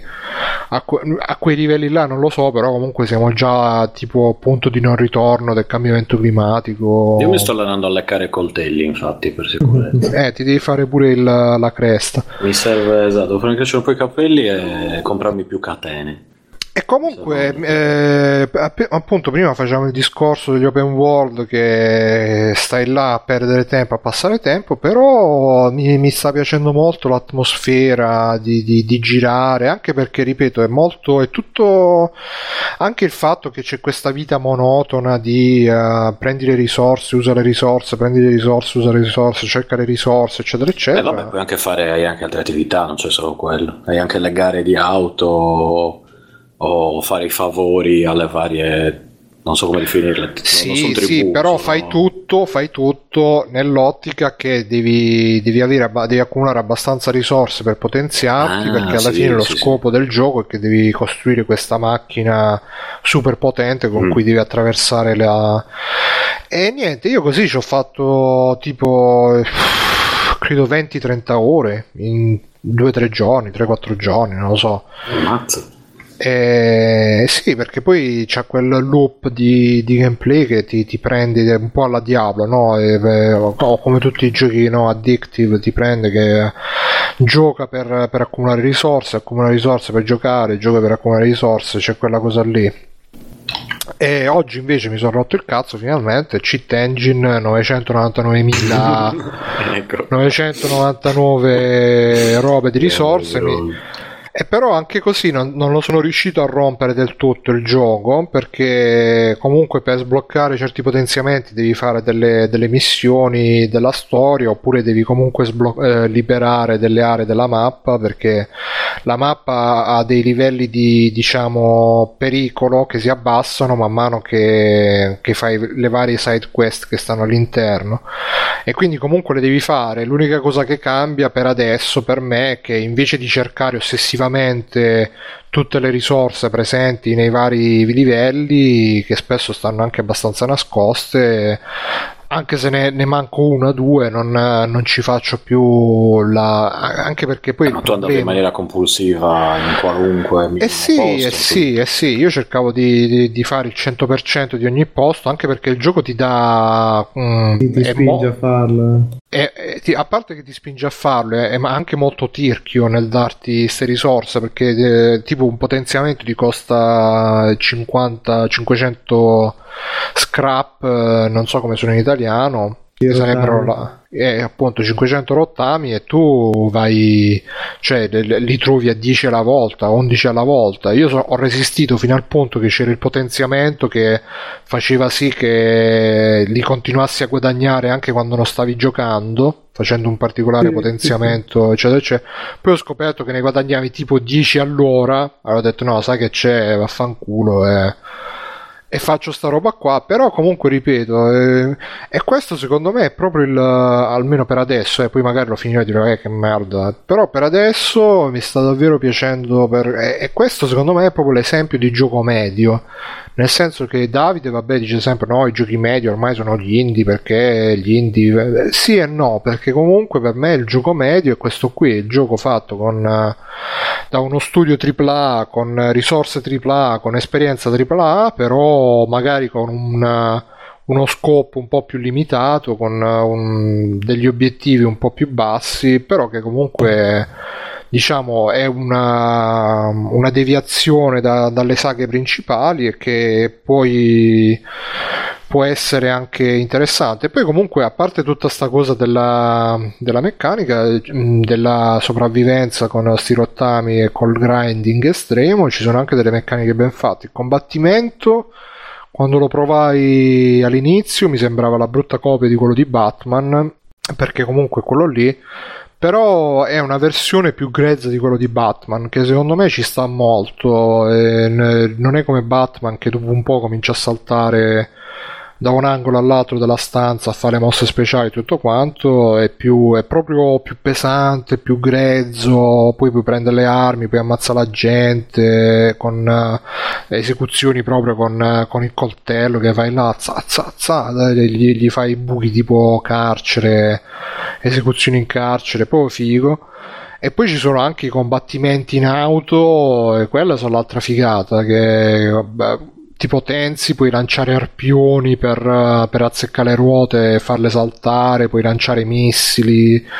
È fatto proprio bene da quel punto di vista. E poi ci sono anche delle missioni dove proprio devi, devi andare ad azzeccare dei convogli di auto. Quindi div- là diventa veramente simile al film uh, Fury Road quando ci sono gli inseguimenti, le- i bordelli. Poi c'è quel fucile a pompa che è micidiale quando lo usi, ti dà proprio, boh, ti, ti dà proprio la spinta. Le esplosioni sono fatte benissimo. Il fumo è fatto benissimo. Quando ci sono le tempeste, che arrivano le tempeste, sono fatte benissimo. È fatto tutto molto benissimo. Però gli manca magari quel quid in più. eh, ci sono alcune alcune robe che forse sarebbero dovute avrebbero dovuto calibrare un po' meglio tipo ci sono delle missioni dove devi andare a- ad azzeccare dei mostri dei boss di zona che sono, sono tutti uguali. Però si, si lascia giocare ripeto perché è fatto così in questa maniera così eh, in inglese è tight, eh, così dove ogni, ogni pezzo è al posto giusto, non c'è una roba di più, una roba di meno, è tutto, è tutto funzionale a creare quell'atmosfera là, è tutto funzionale a, a darti, a farti, infatti se facessero un gioco così di Ken il guerriero con Ken che... che gira per il deserto a dare mazzata alla gente, per me sarebbe proprio la, la fine del mondo. È bello anche a livello di trama che dopo essere passato dalla trama di, di, di, di- Tomb Raider che, che sta là le, le mezz'ore a, a spiegarti queste storie di cui non te ne frega un cazzo e dopo essere passato da Dark Souls che invece non si capisce un cazzo dall'inizio alla fine questo c'ha proprio il giusto mezzo di personaggi non che- capisci un cazzo di Dark Souls, lo sai che... sì, insomma, con la narrazione di Dark Souls che, che è un po' così. Questo secondo me è il giusto mezzo per gli action moderni, che i personaggi ti spiegano brevemente, ah sì sì, io voglio questo perché voglio fare questo, e tu dici, vabbè, ma lo vado a prendere, e basta. No, che stanno là le ore, eh, ma perché tu, perché... Ci sono anche i momenti più più psicologici col personaggio che ti potenzia Max che ti dice ah ma tu ma che cazzo stai facendo? Perché cerchi questo? Perché cerchi que-" che sono fighi pure quelli. Insomma c'è quella quantità giusta di dialogo che non, non rompe il cazzo però allo stesso tempo ti contribuisce pure quella all'atmosfera. Un gioco proprio d'atmosfera che tutto contribuisce all'atmosfera questa atmosfera sempre sì. Tossica di Mad Max della sabbia micidiale. Bravi gli Avalanche e Anche la brava- parte un po' eh, stile Castaneda con le- le- le- i viaggi mentali. Eh, esatto, quello Cioè, là tutto- dicevo. E poi non so se fa proprio dei viaggi mentali, non ci sono arrivato. E, fino adesso, ripeto, mi sta per- poi magari vi aggiorno se magari giocandoci mi rompe il cazzo, però è davvero il gioco. Ho trovato il gioco in cui mi posso perdere, ma proprio perdere, perdere ore, ore, ore, ore perché non ho voglia di lavorare sostanzialmente. Infatti, sto trascurando tutto questo gioco e spero di finirlo presto. Ciao a tutti e vai, Simone. Allora, molto. Eh, scusate, allora non mi ricordo se l'altra volta avevo parlato dello spettacolo di Lizzie Kay che sta su Netflix che ho visto. No, mi sembra che avessi parlato di Panda Ma tra l'altro non si è sentito neanche quando hai parlato dei dischi perché si era, si era scassato tutta la connessione. Allora, vo- velocemente io recupero quella roba vecchia che questa settimana ho sentito solo il disco dei Maserati, ma non lo, vabbè, eh, non lo mette, non lo segnare neanche, cioè se lo vuoi segnare così, ma insomma se lo volete sentire sentitelo, ma ho fatto un ascolto proprio veloce e boh, vabbè. Gente, prima, prima che inizia Simone, non so se ha già iniziato, mi è caduto la seconda linea, io devo andare, quindi Ciao. ci si sente. Ascoltate tutti Grazie, Auto. Advanced Text, autoadvancedtext.com, il podcast di giochi. Ciao. Uh, Ciao. Ciao. Ciao Davide. Ehm, ho visto live, live at the Comedy Club, mi pare si chiama, il, lo spettacolo di Lucy Gay, che è bellissimo. Eh, lui non c'è bisogno, a parte che io voglio diventare così tra dieci anni, voglio essere come so, però se scrivo così posso pure ingrassare, eh, che è veramente geniale. Mi sta rivenendo un po' la- la- l'amore per lo stand up, ci ho sempre avuto, però insomma ho riacchiappato pure cose di, di satiriasi, di giardina, di Montanini, insomma. Comunque quello, mo devo vedere il secondo che sta su Netflix, comunque quello è strepitoso, c'ha due o tre pezzi veramente alti, proprio bella roba, bella roba, lui è conferma, anche se è uno spettacolo un po' vecchiotto, però è proprio ci sa fare.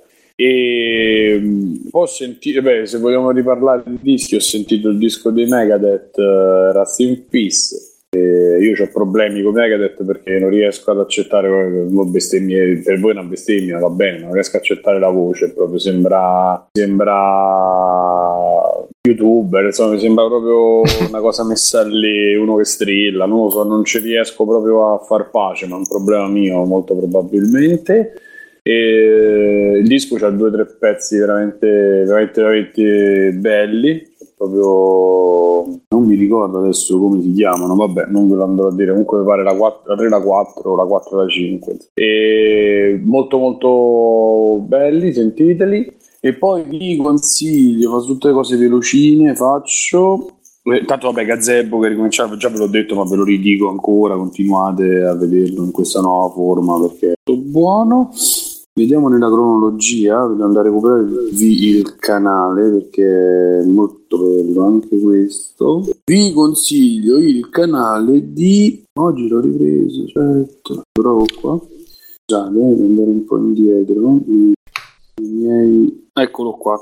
Allora si chiama Steve Steve e Terre Berry, scritto proprio Terre Berry, tutto attaccato. Steve Terre Berry, che è un chitarrista e un musicista e ha fatto un video molto bello che si chiama If Kirk Hammett Played For, cioè praticamente ha, ha- ha ipotizzato appunto Kirk Hammett che è il chitarrista di Metallica come, avesse- come avrebbe fatto io soli sulle canzoni di Led Zeppelin eh, Green Day eh, stanno i Black Sabbath eh, Pink Floyd i Dream praticamente eh, ha messo i soli famosi i suoi soli famosi sopra eh, le basi delle- di, queste, di queste band storiche. E il risultato secondo me è molto divertente e carino eh, lui è bravissimo, eh, lo- ve lo consiglio. E poi, se avete Spotify, sfruttate de- i daily mix che sono usciti da poco. Sono questa, sezio-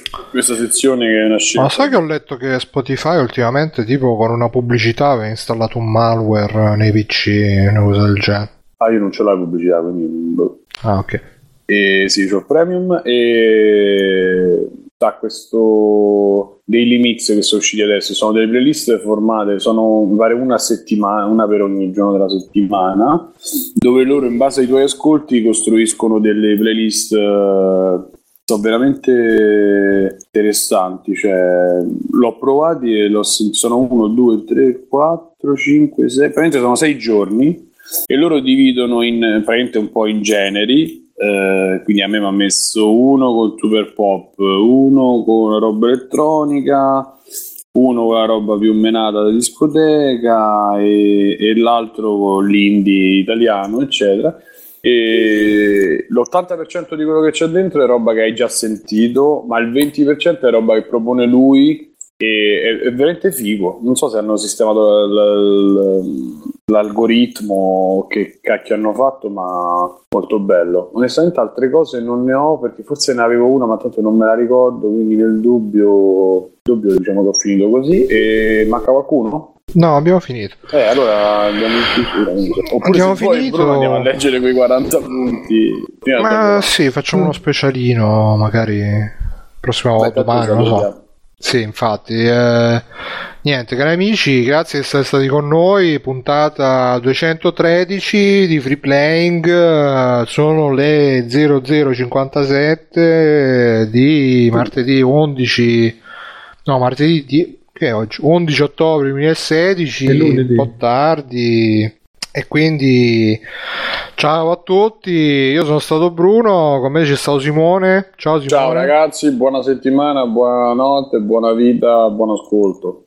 E Mirko saluta i nostri amici, anche tu. Ciao ragazzi, ciao a tutti. Stefano, Ehi, ciao amici, eh, mi raccomando. a quando che? Niente, ho detto mi raccomando, non acqua. Votate sì, Hai rovinato tutto. Votate Silvio. Votate sì, votate Silvio. sì, per votate sì. No, votate Silvio. Votate Silvio, Silvio, ragazzi, sta a Silvio. New York, forse ce lo giochiamo per piacere, eh? Seri. Minchia, veramente? Anche da fare? Eh, non si sa. Eh. Qualche bonga bonga international. Niente, quindi puntata 213 www.freeplane.it andate, fate, iscrivete, venite al gruppo Facebook, ci vediamo la prossima settimana, ciao a tutti, ciao. Ciao. Ciao, ciao belli, ciao. M-I-M-I-N-I. M-P-O-E-A-E. Comprate il mio gioco, è bello. Conan, qual è il meglio della vita? Schiacciare i nemici, inseguirli mentre fuggono e ascoltare i lamenti delle femmine. Questo è bene.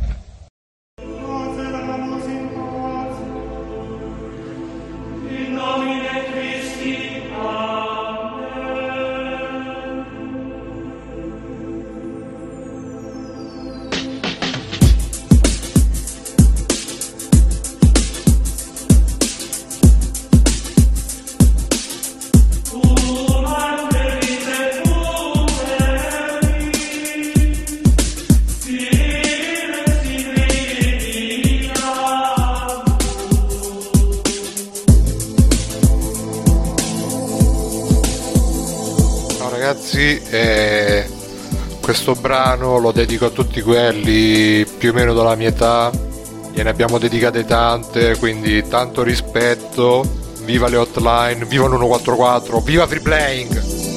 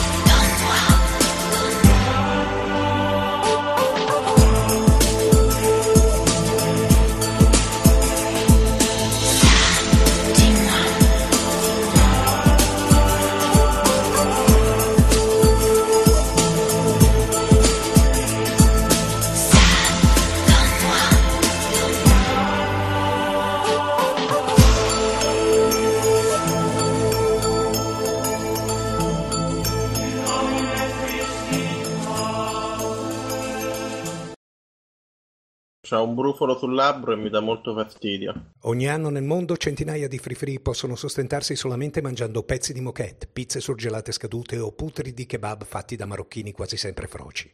Eh, Mettiamo sempre questo appunto che la gente è deficiente, non per cattiveria. Non fare la merda. Aiuta i free-free. Non ignorare il bottone di Patreon su freeplaying.it. Diventa anche tu un pro Aiutaci. Hashtag adotta un free-free. Come sta combinato, poverino non mangia.